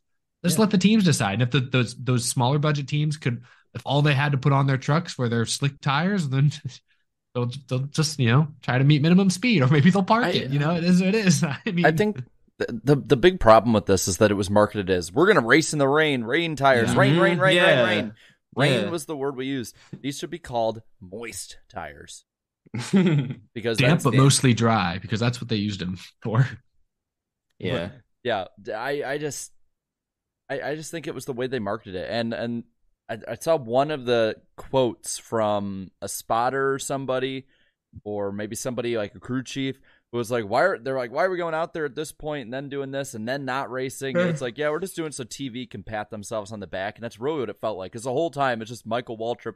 This is the greatest racing ever. I like this racing, y'all. Look how amazing it is. He was Yeah. like, those, Yeah, Eric, this- did I- no, he's like, this is groundbreaking for our sport. All right, this is I mean, Eric, Eric, don't, don't act like you're surprised to hear this. It's Michael Uh, Waltrip. damn, I think I caught. I think I caught you uh, off guard, guard, Eric. I just action. I didn't expect that. that was That was a hell of an impression. Oh man! But you know what? That was wait, a wait, major. wait, oh, wait, go wait, wait. All right. Uh, Jared, can, can you give me an impression of Michael Waltrip after winning the 2003 Daytona 500? Very important to say. Um, oh, it's the most amazing thing. It's green. Yeah, it's raining. wow. Daryl, I want another. Uh, you can't ever go wrong memeing Mikey. Um, and he, he hasn't raced in years. This is funny. That's the funniest part about it. But um, you know, while the tire situation was a major storyline, uh, I gotta ask y'all this: W- w- what's happening with Carson Hocevar? Like, like he keeps doing he he keeps doing all this. Excuse my language, dumb shit. So Eric, I mean, like, this is like the third or fourth time he's done something, right? You go back to last year, um, um, the um, um, the Vegas spin, um, manufacturing a caution, the same thing at Talladega, and then you know he RP. he um he yeah RP right hooked uh, um um Howard um Kobe Howard I think I think that's his name Kobe Howard um and yeah, now you have this with uh I believe it was Taylor Gray. Um now at first I was gonna give him the benefit of the doubt because it looked like his tire went flat. And while it did go flat before though, it looked like he was, you know, was sort of aiming for him there. And and you know, not only not only does the fan base call him out, but even like spotters and even Denny Hamlin's like, yeah, he's been getting away with this stuff for too long now. He Hey, Denny tweeted- Hamlin, Denny Hamlin puts himself everywhere now. I'm just gonna say that. He Yeah, he's the center of every conversation. Yeah. He tweet he tweeted out, "What is wrong with that kid?" Yeah, yeah, yeah. because at first I was seeing some people like, oh no, he just um he just uh, blew a tire, but then as soon as you know he saw more replays, it's like uh, and then once NASCAR gave him the two lap penalty, that was it. Might be an obscure reference. Maybe it's not actually really popular. So I you know I used to watch Avatar: The Last Airbender as a kid, and there's a flashback episode showing Zuko and Azula's childhood upbringing, and Azula is a horrible tyrant, all this stuff. She runs out of the room, and her own mother just goes. What is wrong with that child? And that's all I could think of when I read that tweet. You know, Someone should edit that. They should re- edit him doing the pit maneuver and then just have uh have Zuko's mom going, "What is Mm. wrong with that child?" I mean, because look, Hocevar, I, I'm getting the sense that he's going from one of these young potential prospects that fans are hopeful for to where to now he's like he's like being viewed more as a clown driver on the track. I mean, Eric, am I am I overreacting there or am I? he doesn't point? No I, I mean i think he's going down that route. I think you're on point on that respect. Um he certainly has the respect of some in the industry but he's obviously losing the respect of many others. Uh and i just you know we i had him on uh you know on um on my channel a few weeks ago and you could tell he's really focused this year. He expects a lot of himself. He expects to be in the championship conversation. He expects to win races this year and he's got one but you know it's still clear that he, he's prone to losing focus Mhm. uh, I gave him the benefit of the doubt at Texas. I think most of us did because uh, guys in front of him were getting loose, and yeah, Hocevar kind of finished him off, but he didn't start the issue. It's not on him to lift in that case. A lot of us gave him the benefit of the doubt, but he's just he's losing any benefit of the doubt with moves like this one because yeah, I'm glad NASCAR at least parked him for two laps. It was obviously on purpose. Uh, he just he he can't keep getting away with it, and I, I hope this is a wake up call. I did notice. I saw that Hocevar and uh, Matt Weaver, of course, who's a great writer, uh, race and motorsports writer, they had started like a podcast. There's them and some Oh. other folks. And uh, two, three episodes in, Hocevar uh, announced his departure. they announced that Hocevar is no longer doing the show Oh, the week the week after uh, this deal. Um, Oh. so Mm. I, I don't know what's Oh. going on over there, but it just it just that that at least told me that this is kind of eating at Hocevar a little bit. Like, shoot, he knows he Mhm. he effed up, and he's he's like, man, I was trying to be focused this year. He told me uh, when I talked to him that he's not been wearing the, the goofy hats this year because he doesn't want any excuses. He doesn't want people to look to that and say, oh, he's not focused, he's not trying, he's Well, goofing off. You give him an- another reason now. So I, I just, you know, it, it's. I hope he's doing well. I'm glad this seems to have been a wake up call. He's like, shoot, yeah, I did mess up. I need to stop doing that. This isn't, you know, I'm not a teenager anymore. He's 20, I think. Maybe he's 21. Yeah. Um, you grown. You grown now. yeah, he's No, it's good. six five or something like that. Yeah. He's grown. he's been he's been grown. l- l- To be listen, fair, I- l- I was listen, six- I was six five at 15 years old, so never mind. That height doesn't necessarily. I've never been six five. yeah, Carson, never. you- you're no longer just a, a, a, a uh, in Eric stop motions anymore. You're a real driver now. Yeah, yeah. Now you could have gotten away with that in uh, in uh, in the Double E Cup series. Maybe Yeah. not. Maybe not. I'm not sure. No, we I did. don't know. I don't know if anyone ever right reared somebody in my series. Honestly, I'd have to go back and look.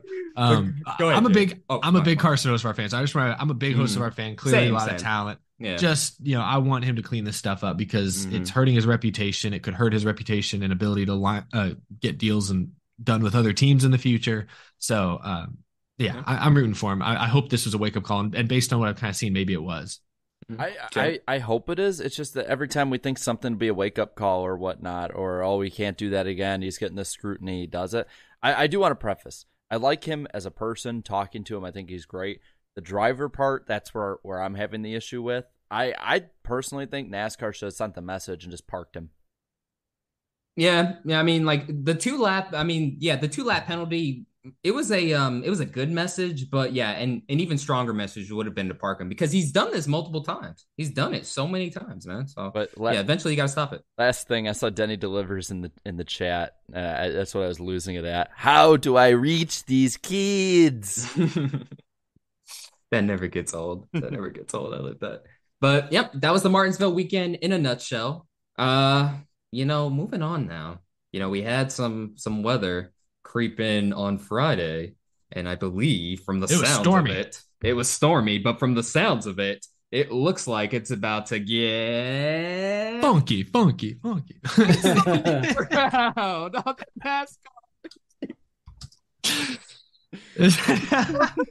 that was the perfect timing. right foot now. Got me. Take bro. it back Oh now. my Left foot, stomp. Nah, nah, I gotta redo did it Nah, right. nah, I gotta do that again. And it's the lightning round on the NASCAR Weekly Podcast. Jared, what do we have on tap for tonight? Damn, Eric, you got me. You got me. really. I was not expecting that. All right, we got we got a good amount of stuff here. I saw this one uh, added in last minute here. Johnny Sauter is going to be driving number 04 for Roper Racing uh, this weekend, replacing Or, or, or, or not this weekend, but just moving forward. moving forward, Okay. uh, replacing Caden Honeycutt, uh, who's only on Why? a six race deal.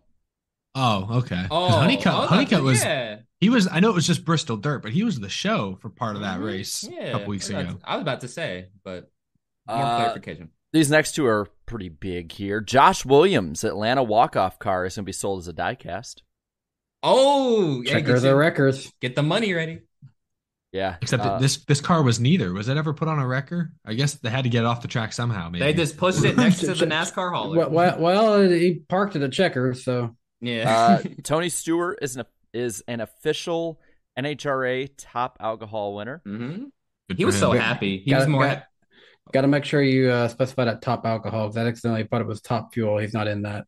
Yeah, No. and he he looked way more happy than he has with the NASCAR's uh, Stewart-Haas Racing team for one. This one is great. I love this next one. NAS, or NASCAR may be going through some big changes, and some of their tracks will too. Pocono may have a legal weed farm built next to it to maximize the profits of their excess land. And Indianapolis, Yay. and Indianapolis and COTA are looking to possibly build amusement parks next to them, according to Adam Stern. COTA So- Land. I've been So looking into if, that. I'm if excited you for get that. If you get mad uh, that Pocono becomes less family friendly, hey, just go to Indy and COTA for the amusement park. So there you go. There you go. What if but hey, land? yeah. hey man, yep, spam 420s in the chat. Yes sir. Hey, Yes you know what? You know what day tomorrow is. Yes sir. Yes sir. Oh shit, it really is. That's right. I- If you're listening to this as a podcast, uh, it probably already is that day. Hey, hey. yeah, yeah. T- tune in to this podcast tomorrow at 4:20 p.m. yeah, I'm 420. Actually, All I might be able to get it up by 420. I'm going to put it up at 4:20 a.m. tonight or tomorrow. Cha cha, real smooth. Oh, Can you get it at the 420? Never mind. Mhm. Too many 420 references. All right, let's go. Keep going. Uh, ending this baby off here. So a couple of them, two things here, two big ones. I want to get through these before we say anything. Uh, Ricky Craven and Kurt Busch will be the honorary starters at Darlington, celebrating the 20 Jesus 20 year anniversary. of their finish. wow, that's We're that's crazy. That's crazy. Wow. Last one. Dimitri, Ka- uh, the con artist, has Dimitri. been- Dimitri has stepped down from being CEO of Motorsport Games, though he is still on the board of directors. The Oh. uh, the person who's taking over for him is the former president who had formerly stepped down uh, due to ish- issues that he saw. But also, it's like Kozko is still remaining on as a board member. I don't expect anything different. Yeah, I don't know. From what it sounds like, that company's in complete turmoil. So Some- we'll something to bring see it up. fall. Something to bring up. something to bring up is, uh, and I'm not saying this as like a, a bootlicker or you know one. I'm not gonna. I'm not gonna say if the, something comes out to buy the game so we can pay Mhm. for the next one. But what I'm saying is that I did see from Gary Owens' video, I think it was that this guy also was uh, helping make the 2010 through 2014 F1 games too. Okay. I mean, Those those were were pretty those good. were those were yeah yeah those were decent at the And- very least. Yeah. And last but not least, tonight, not 420, tonight at 11:59 Central Time. So yes, you Yes, may sir. be 420 for some of you. Uh, the top 75 Cup drivers of all time list is due. It's tonight. I will not accept any others of them. Uh, and No late me, work. We have dozens already, so I'd, I'd like more. Make my workload more. I want to see your opinions. Please, weekly podcast Again, guest, weekly podcast guest at gmail.com. Yeah. I'm really glad we're only doing the cup drivers because I've been seeing some of the debate on some of these people that NASCAR's been bringing out every now and again, and I'm like, ooh, ooh. Yeah, yeah. I'm like, I'm good. Like, I'm good yeah, with that. like like yeah, like Randy LaJoie being on the list. It's like, well, Mhm. not- Um, probably not for was Cup it? Series. You wouldn't be on there. Was was Mike Stefanik? He was on there, I think. He was on there. Mhm. He, I mean, he's a Hall of Famer, so of course, Yeah. that makes sense. Yeah. But I'm there. glad. I'm glad we're sticking to cup drivers too. But it's Yeah. like Yeah. I see MVR owner says, "How have dozens done all 75? I gave you guys three and a half months. Hey, to we do gave it. y'all, yeah, we gave y'all so much time, bro. The, like, basically, we're like the professors. So if you don't turn it in, that's on you. F all the way. F You can't minus, no afford a zero work. in the grade No, book. no makeup work, no extra credit, nothing like that, bro. Like y'all had three months to do this. So See me after class. it's hard though. I get it. It's hard. It's hard, but that's why I got mine done early. But yeah, But that'll be it. and and do it for this edition of the famous lightning round on the NASCAR Weekly Podcast. I was waiting for Eric to do something. I was I thought he was going to do something again, so I was just like, mm, I, I I- saw his face. I Yeah. want to. I want to apologize to our like thousand plus audio listeners. Like every time they hear it, just go out for five or six seconds. That's just normal, Asterian. Oh, They yeah. know they they expect it at this point, Jared. Uh, they're, they're like they're yeah. checking their earbuds. Like, oh, what? what? Yeah, yeah. Sorry, guys. But anyways, moving on. Uh, we can get through these topics pretty quickly before we uh get to picks. But uh, in recent news, um, and this caught. Oh my gosh. A lot of the ignorant parts of the fan base were really pissed off about this one. Eh, yeah, it was crazy. I I I knew immediately as soon as I saw Adam Stern tweet this. Oh yeah, it's gonna get a mixed reaction. You know, like fans are um some fans are gonna know what um what uh he's uh referring to. Others are gonna be like, electric, not a non NASCAR. But NASCAR making major um eco changes.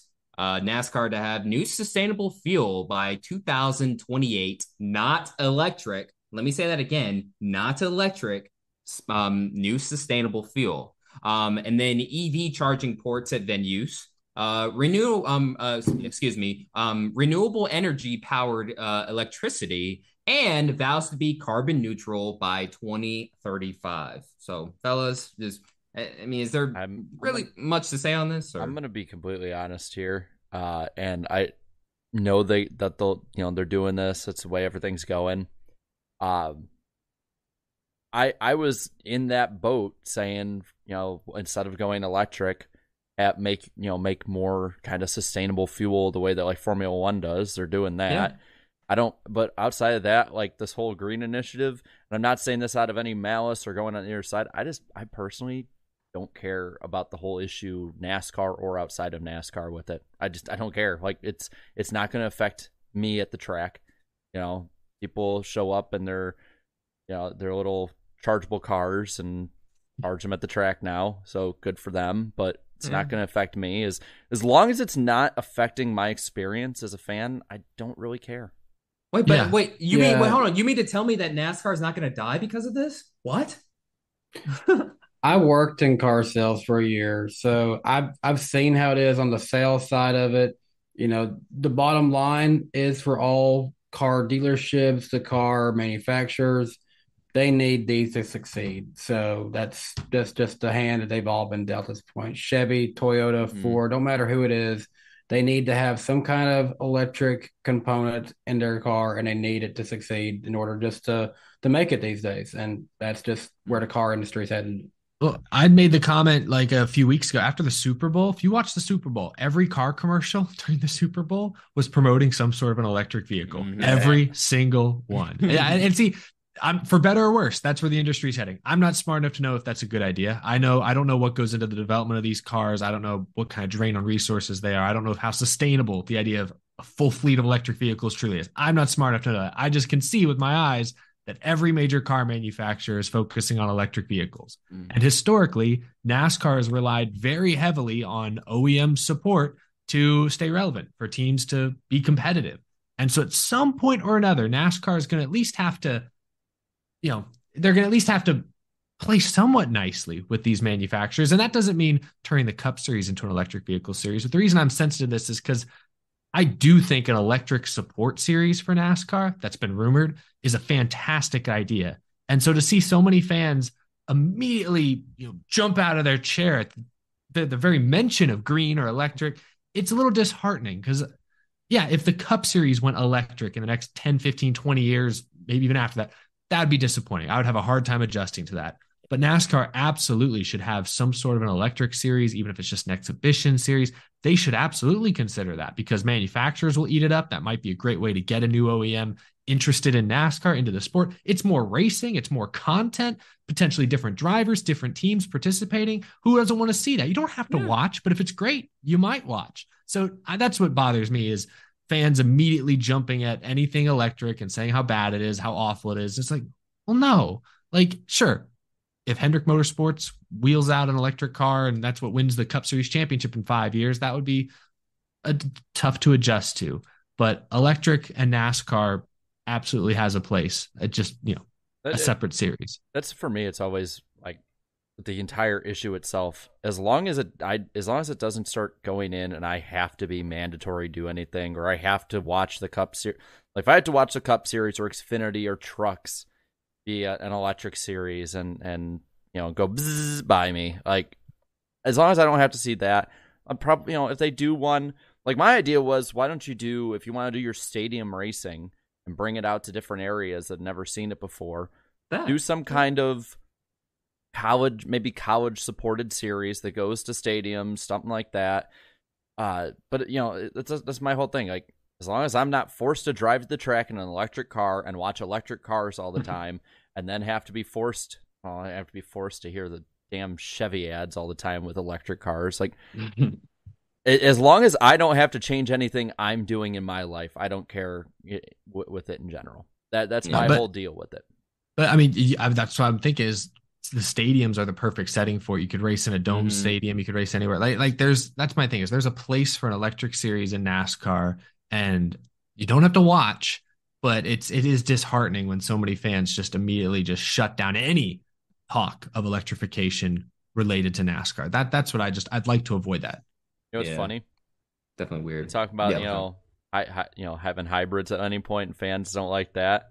And that's probably the best way they're going to add another one or two hundred horsepower in the future. Yeah, engines. that's I that's the funniest part about it. I will say this: it was kind of crazy when I was looking at the hybrid Camry versus standard Camrys, and hybrids got a lot more horsepower. They definitely Mhm. got up and drove a lot more when I was selling cars. Yeah, so fan base, be careful what you wish for now, you know, because you want more horsepower. This could be the only way. But yeah, I don't really have anything else to say on that. I think we've uh, just about covered that.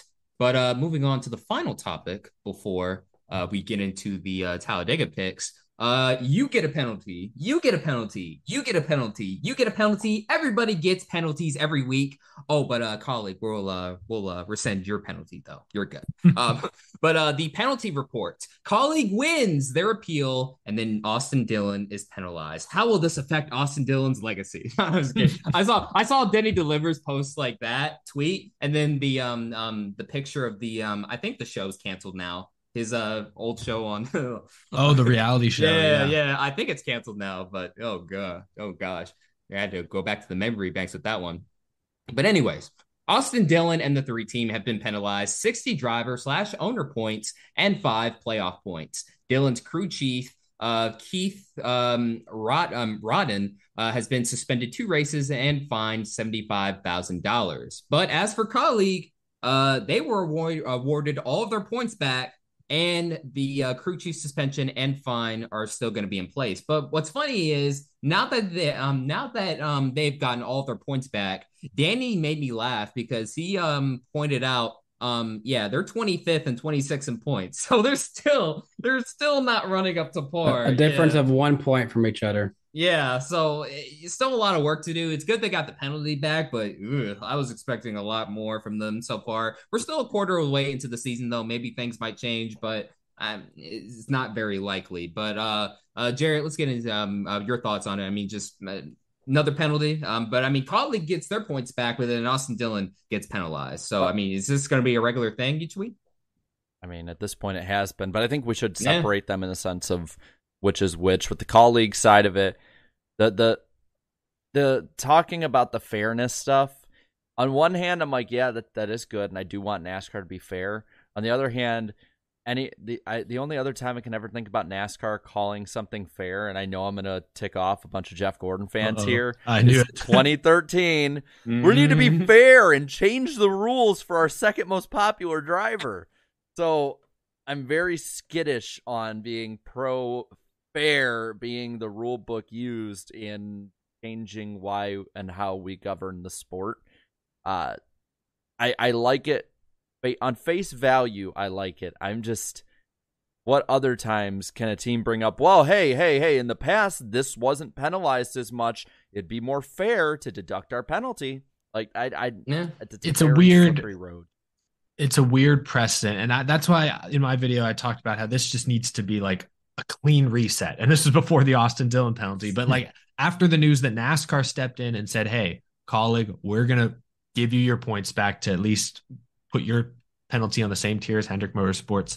Like after that, because that was breaking all sorts of precedent, I just think you need a clean reset. Back to what the mm-hmm. rule book says. NASCAR, don't expect a handout like that from NASCAR again. Don't expect them to come in and save the day and and try to save face and you know what save face from what's been a bad couple of PR weeks. So uh, that's what I'm hoping. I'm hoping it's just a clean, a clean slate because I'm kind of with you, Jarrett. It looks good. I think it is probably fair, but I don't know how I feel about NASCAR making this exception. Like, how do you think the Ford teams last year, like RFK, SHR, front row, and maybe their penalties are way more justified than the Louver penalties, but still they're sitting back and thinking, well, damn. Like, you know, I don't know. I ultimately NASCAR wants NASCAR wanted both Kaulig and Hendrick to have 100 point penalties. Like they wanted the full penalties to stick. It, when the appeals panel made their inexplicable decision in the Hendrick case, NASCAR's hand was kind of forced. So, very awkward scenario. Not sure exactly how I feel about it, but at least in the short term, I think it was, yeah, it was the fair call.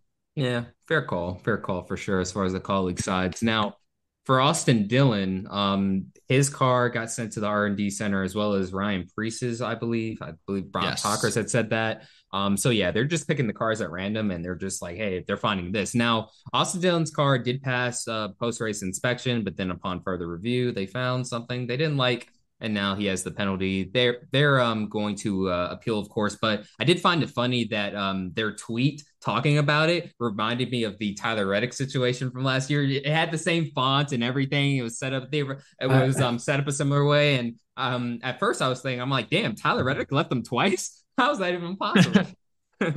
And then I, I made a little meme and I took the template and I put in the the big smoke order from yeah. GTA San Andreas. that's funny. That's funny. But really quick before we move on, Eric, I'll start off with you. I mean, they'll appeal it. You think they'll win when their appeal? I have no idea because all we know is that there was an issue with the underwing. It was the assembly. It was like the just the what I don't know. The I don't remember. I, I have to reread the sentence. I feel brain dead tonight. I, for whatever reason. I feel. Um, we don't know what the issue was, uh, and RCR's statement. You know, when Hendrick released their statement, they were like, "Hey, there was inconsistent communication. There was this, mm-hmm. blah blah." Uh, RCR didn't give any of those details. They were short, sweet, to the point, very honest. Uh, I don't. I, I don't really know. I think there's a good chance they get the penalty maybe modified slightly, lessened slightly, but I I don't know. I I honestly don't. You know, NASCAR did change the rules though that whatever the penalty is, the only change it can be is down to the minimum penalty based on what NASCAR said. So, I mean, there's I still think they're going to get a points penalty no matter what. Yeah, I agree with the points. Well, it, it could still be fully rescinded. They have the right to fully rescind it, but they they they have to like say, oh, they were not guilty. You know, Danny. Yeah, I'm with Eric on that one. It- They could, but more realistically, they will have some kind of points uh, penalty in the grand scheme of things. I think, especially now that they've just went through all this, and it's like, okay, now we got to really set the rules here a li- little bit. Yeah, so we'll see how that develops. But like Jared said earlier, becoming a uh, a, uh weekly thing, we've had penalties almost every week of the season so far, right? I want to say like maybe like six of the nine races, maybe. Nice. Nice. Uh, Nice. I'm, I'm getting, uh, I'll be real, uh, when I put together the points ticker, I'm getting really sick of having to change people every Wednesday. I know. Yeah, Stay in the they, same they, damn place. they always upload like yeah, they always like announce the points stuff like the day of the podcast, and I'm thinking like, oh yeah, Jared's got to change all that. So yeah, no, it's very funny, but um, yeah, we'll see um how their appeals process goes. But uh, fellas, it is time for Talladega. Talladega. Oh boy, I'm- Talladega man- Super Speedway. And you need to get a compressor. I know. sorry. sorry, I'm sorry. I keep. It's getting a little late, so I'm. I don't know. Basically, thinking about it for no Jared's saying that you couldn't have uh, applied for American Idol back in like 2020 when it all had been done virtual because they wouldn't have been able to tell what you was uh, singing there. if I would have auditioned for American Idol back in like the early 2000s, I would have definitely gone viral in those days for how bad I would have been, for sure. for sure. But yeah, no, Talladega's this weekend. Um, but before we get into the information, uh, some um, some weekend notes. Bobby Allison, Donnie Allison, and Red Farmer, famous members of the famous Alabama gang, will uh, will give the command for the Cup race. And the Cup race name is the Geico 500. They've like been sponsoring this race since what, like 14, 15? Yeah. Still have a long ways to go to beat the Aaron's days, but they've been around for a while. But hey, no, props to them for sticking around in the sport too. Appreciate it. Um, uh, um, laps in total are 188. The start time is at 3 p.m. Eastern time on Fox slash MRN. Um, weather, uh, Sunday, a uh, beautiful and extremely nice 69 degrees with a 22, um, um, uh, excuse me, but uh, also cloudy with a 22% chance of rain. The defending race winner is Ross Chastain. And as for the Xfinity Series race, the AG Pro 300. God, I always feel like the Xfinity Series always has these weird names all the time, basically nowadays, especially this season. I don't know.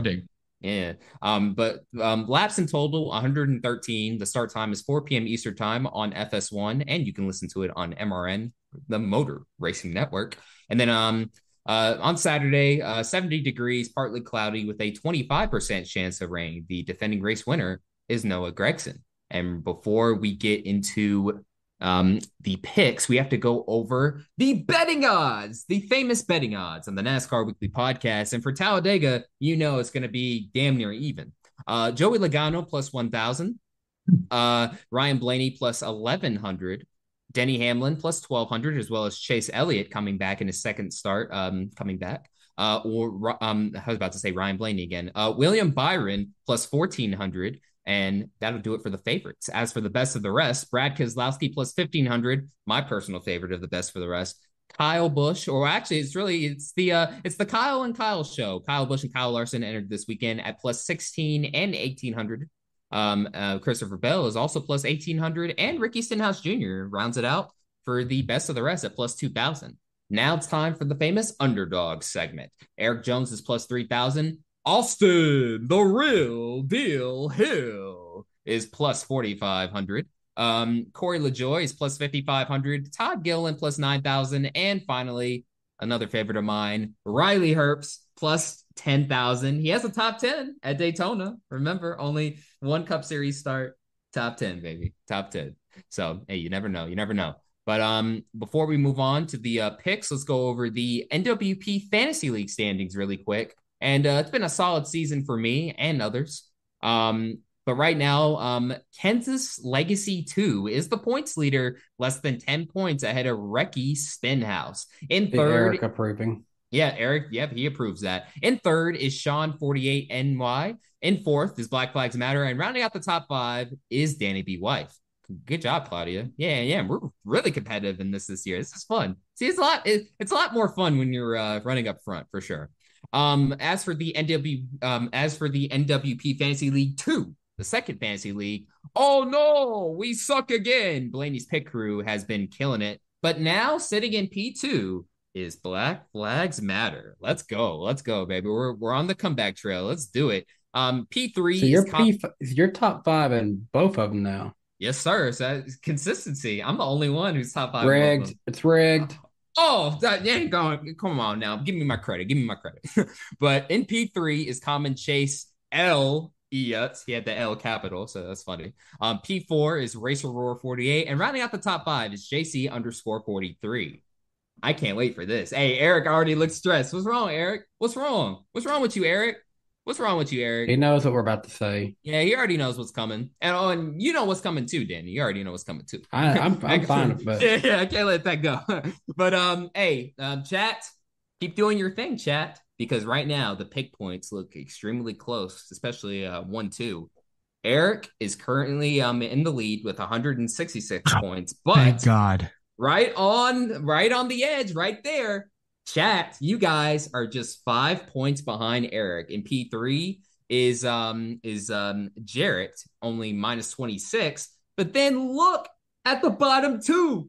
I'm not in the basement no more. Let's go. And P4, Basement boy, I own it. I am basement boy. Basement boy activated. And P4 is me, minus 28, and rounding out the top five in the basement for now, keywords for now, is Danny B Talks at minus 36. But Jarrett, fun fact though, didn't you say this is the closest the points have ever been overall up to this point since we started doing this? Yeah, because anyone could get the points lead after this week. It's the first time we've made it a quarter of the way through the season like that.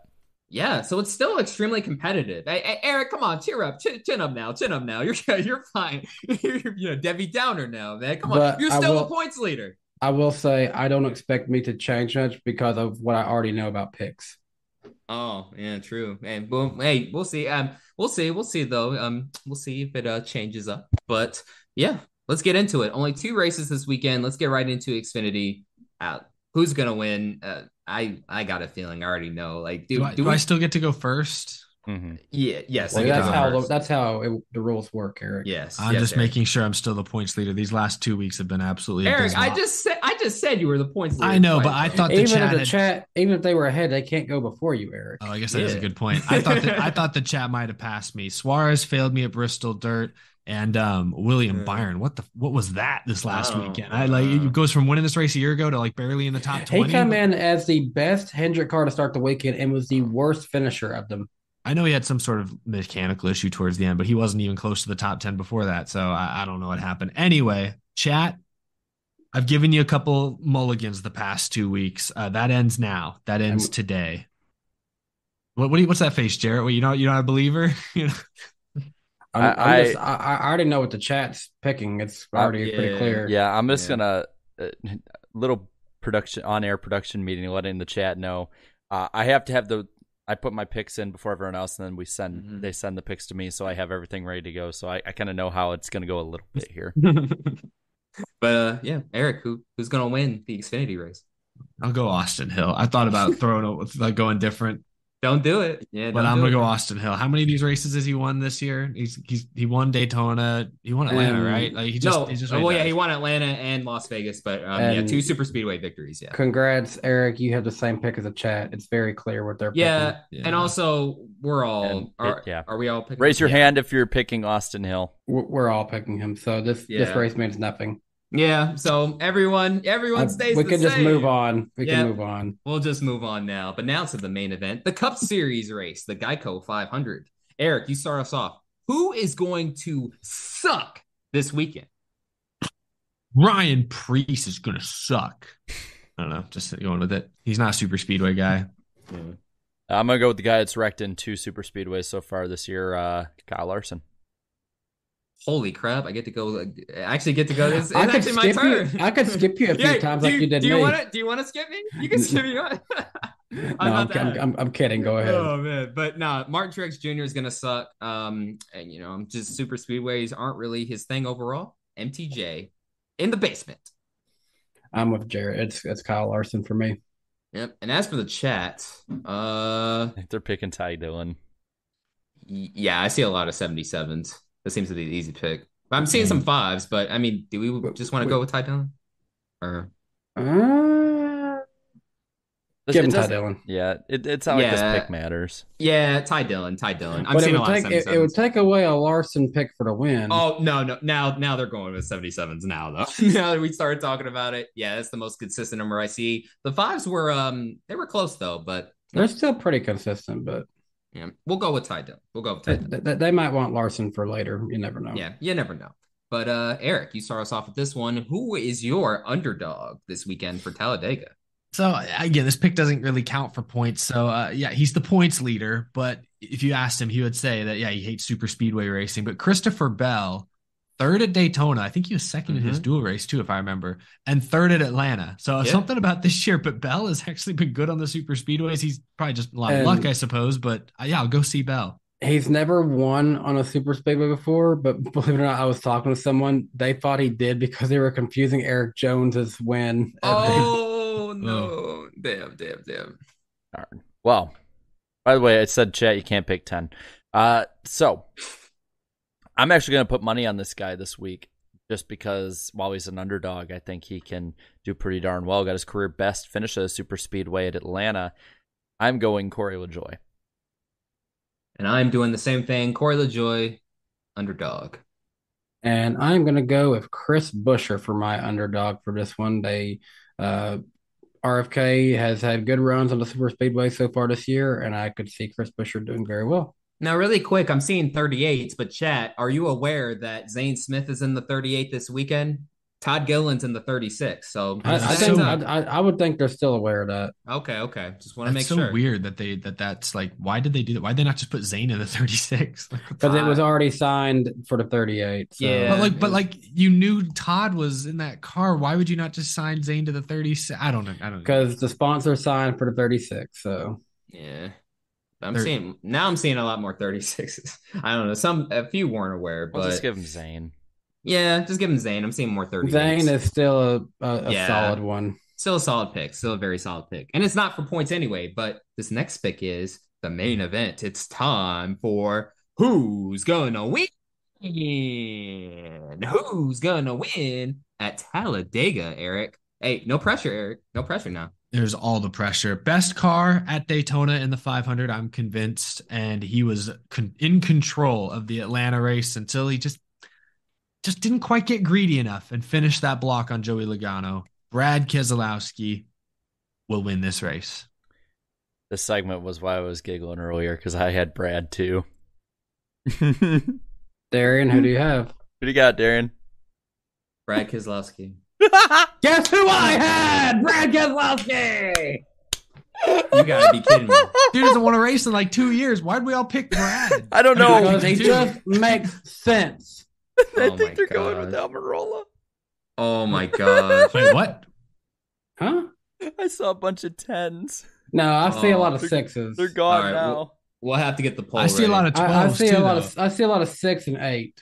I see a lot of 12s as well. It's 8, 10, 12, and 6. Okay, so uh, let me go over those numbers again. Uh, Six. six. It's 6, 8, 10, 10. It's 6, 8, 10, 12. Okay, I'm- okay. I'm seeing, yeah, six, eight, ten, twelve, All right. in that order. All right, polls up. Oh, that is funny. That is that is funny though. Hey, I'm so, kind- so we're literally not going to change if they.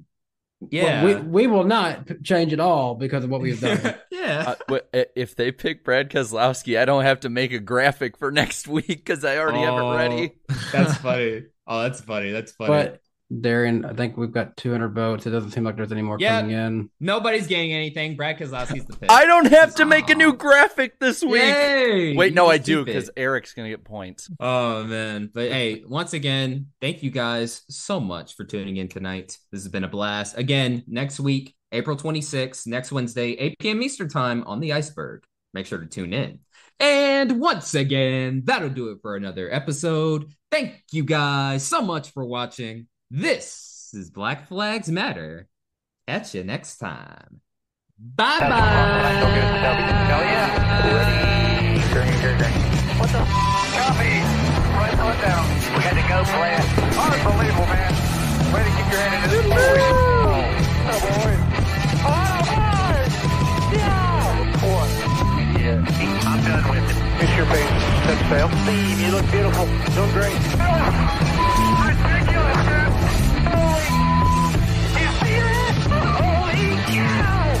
job, man.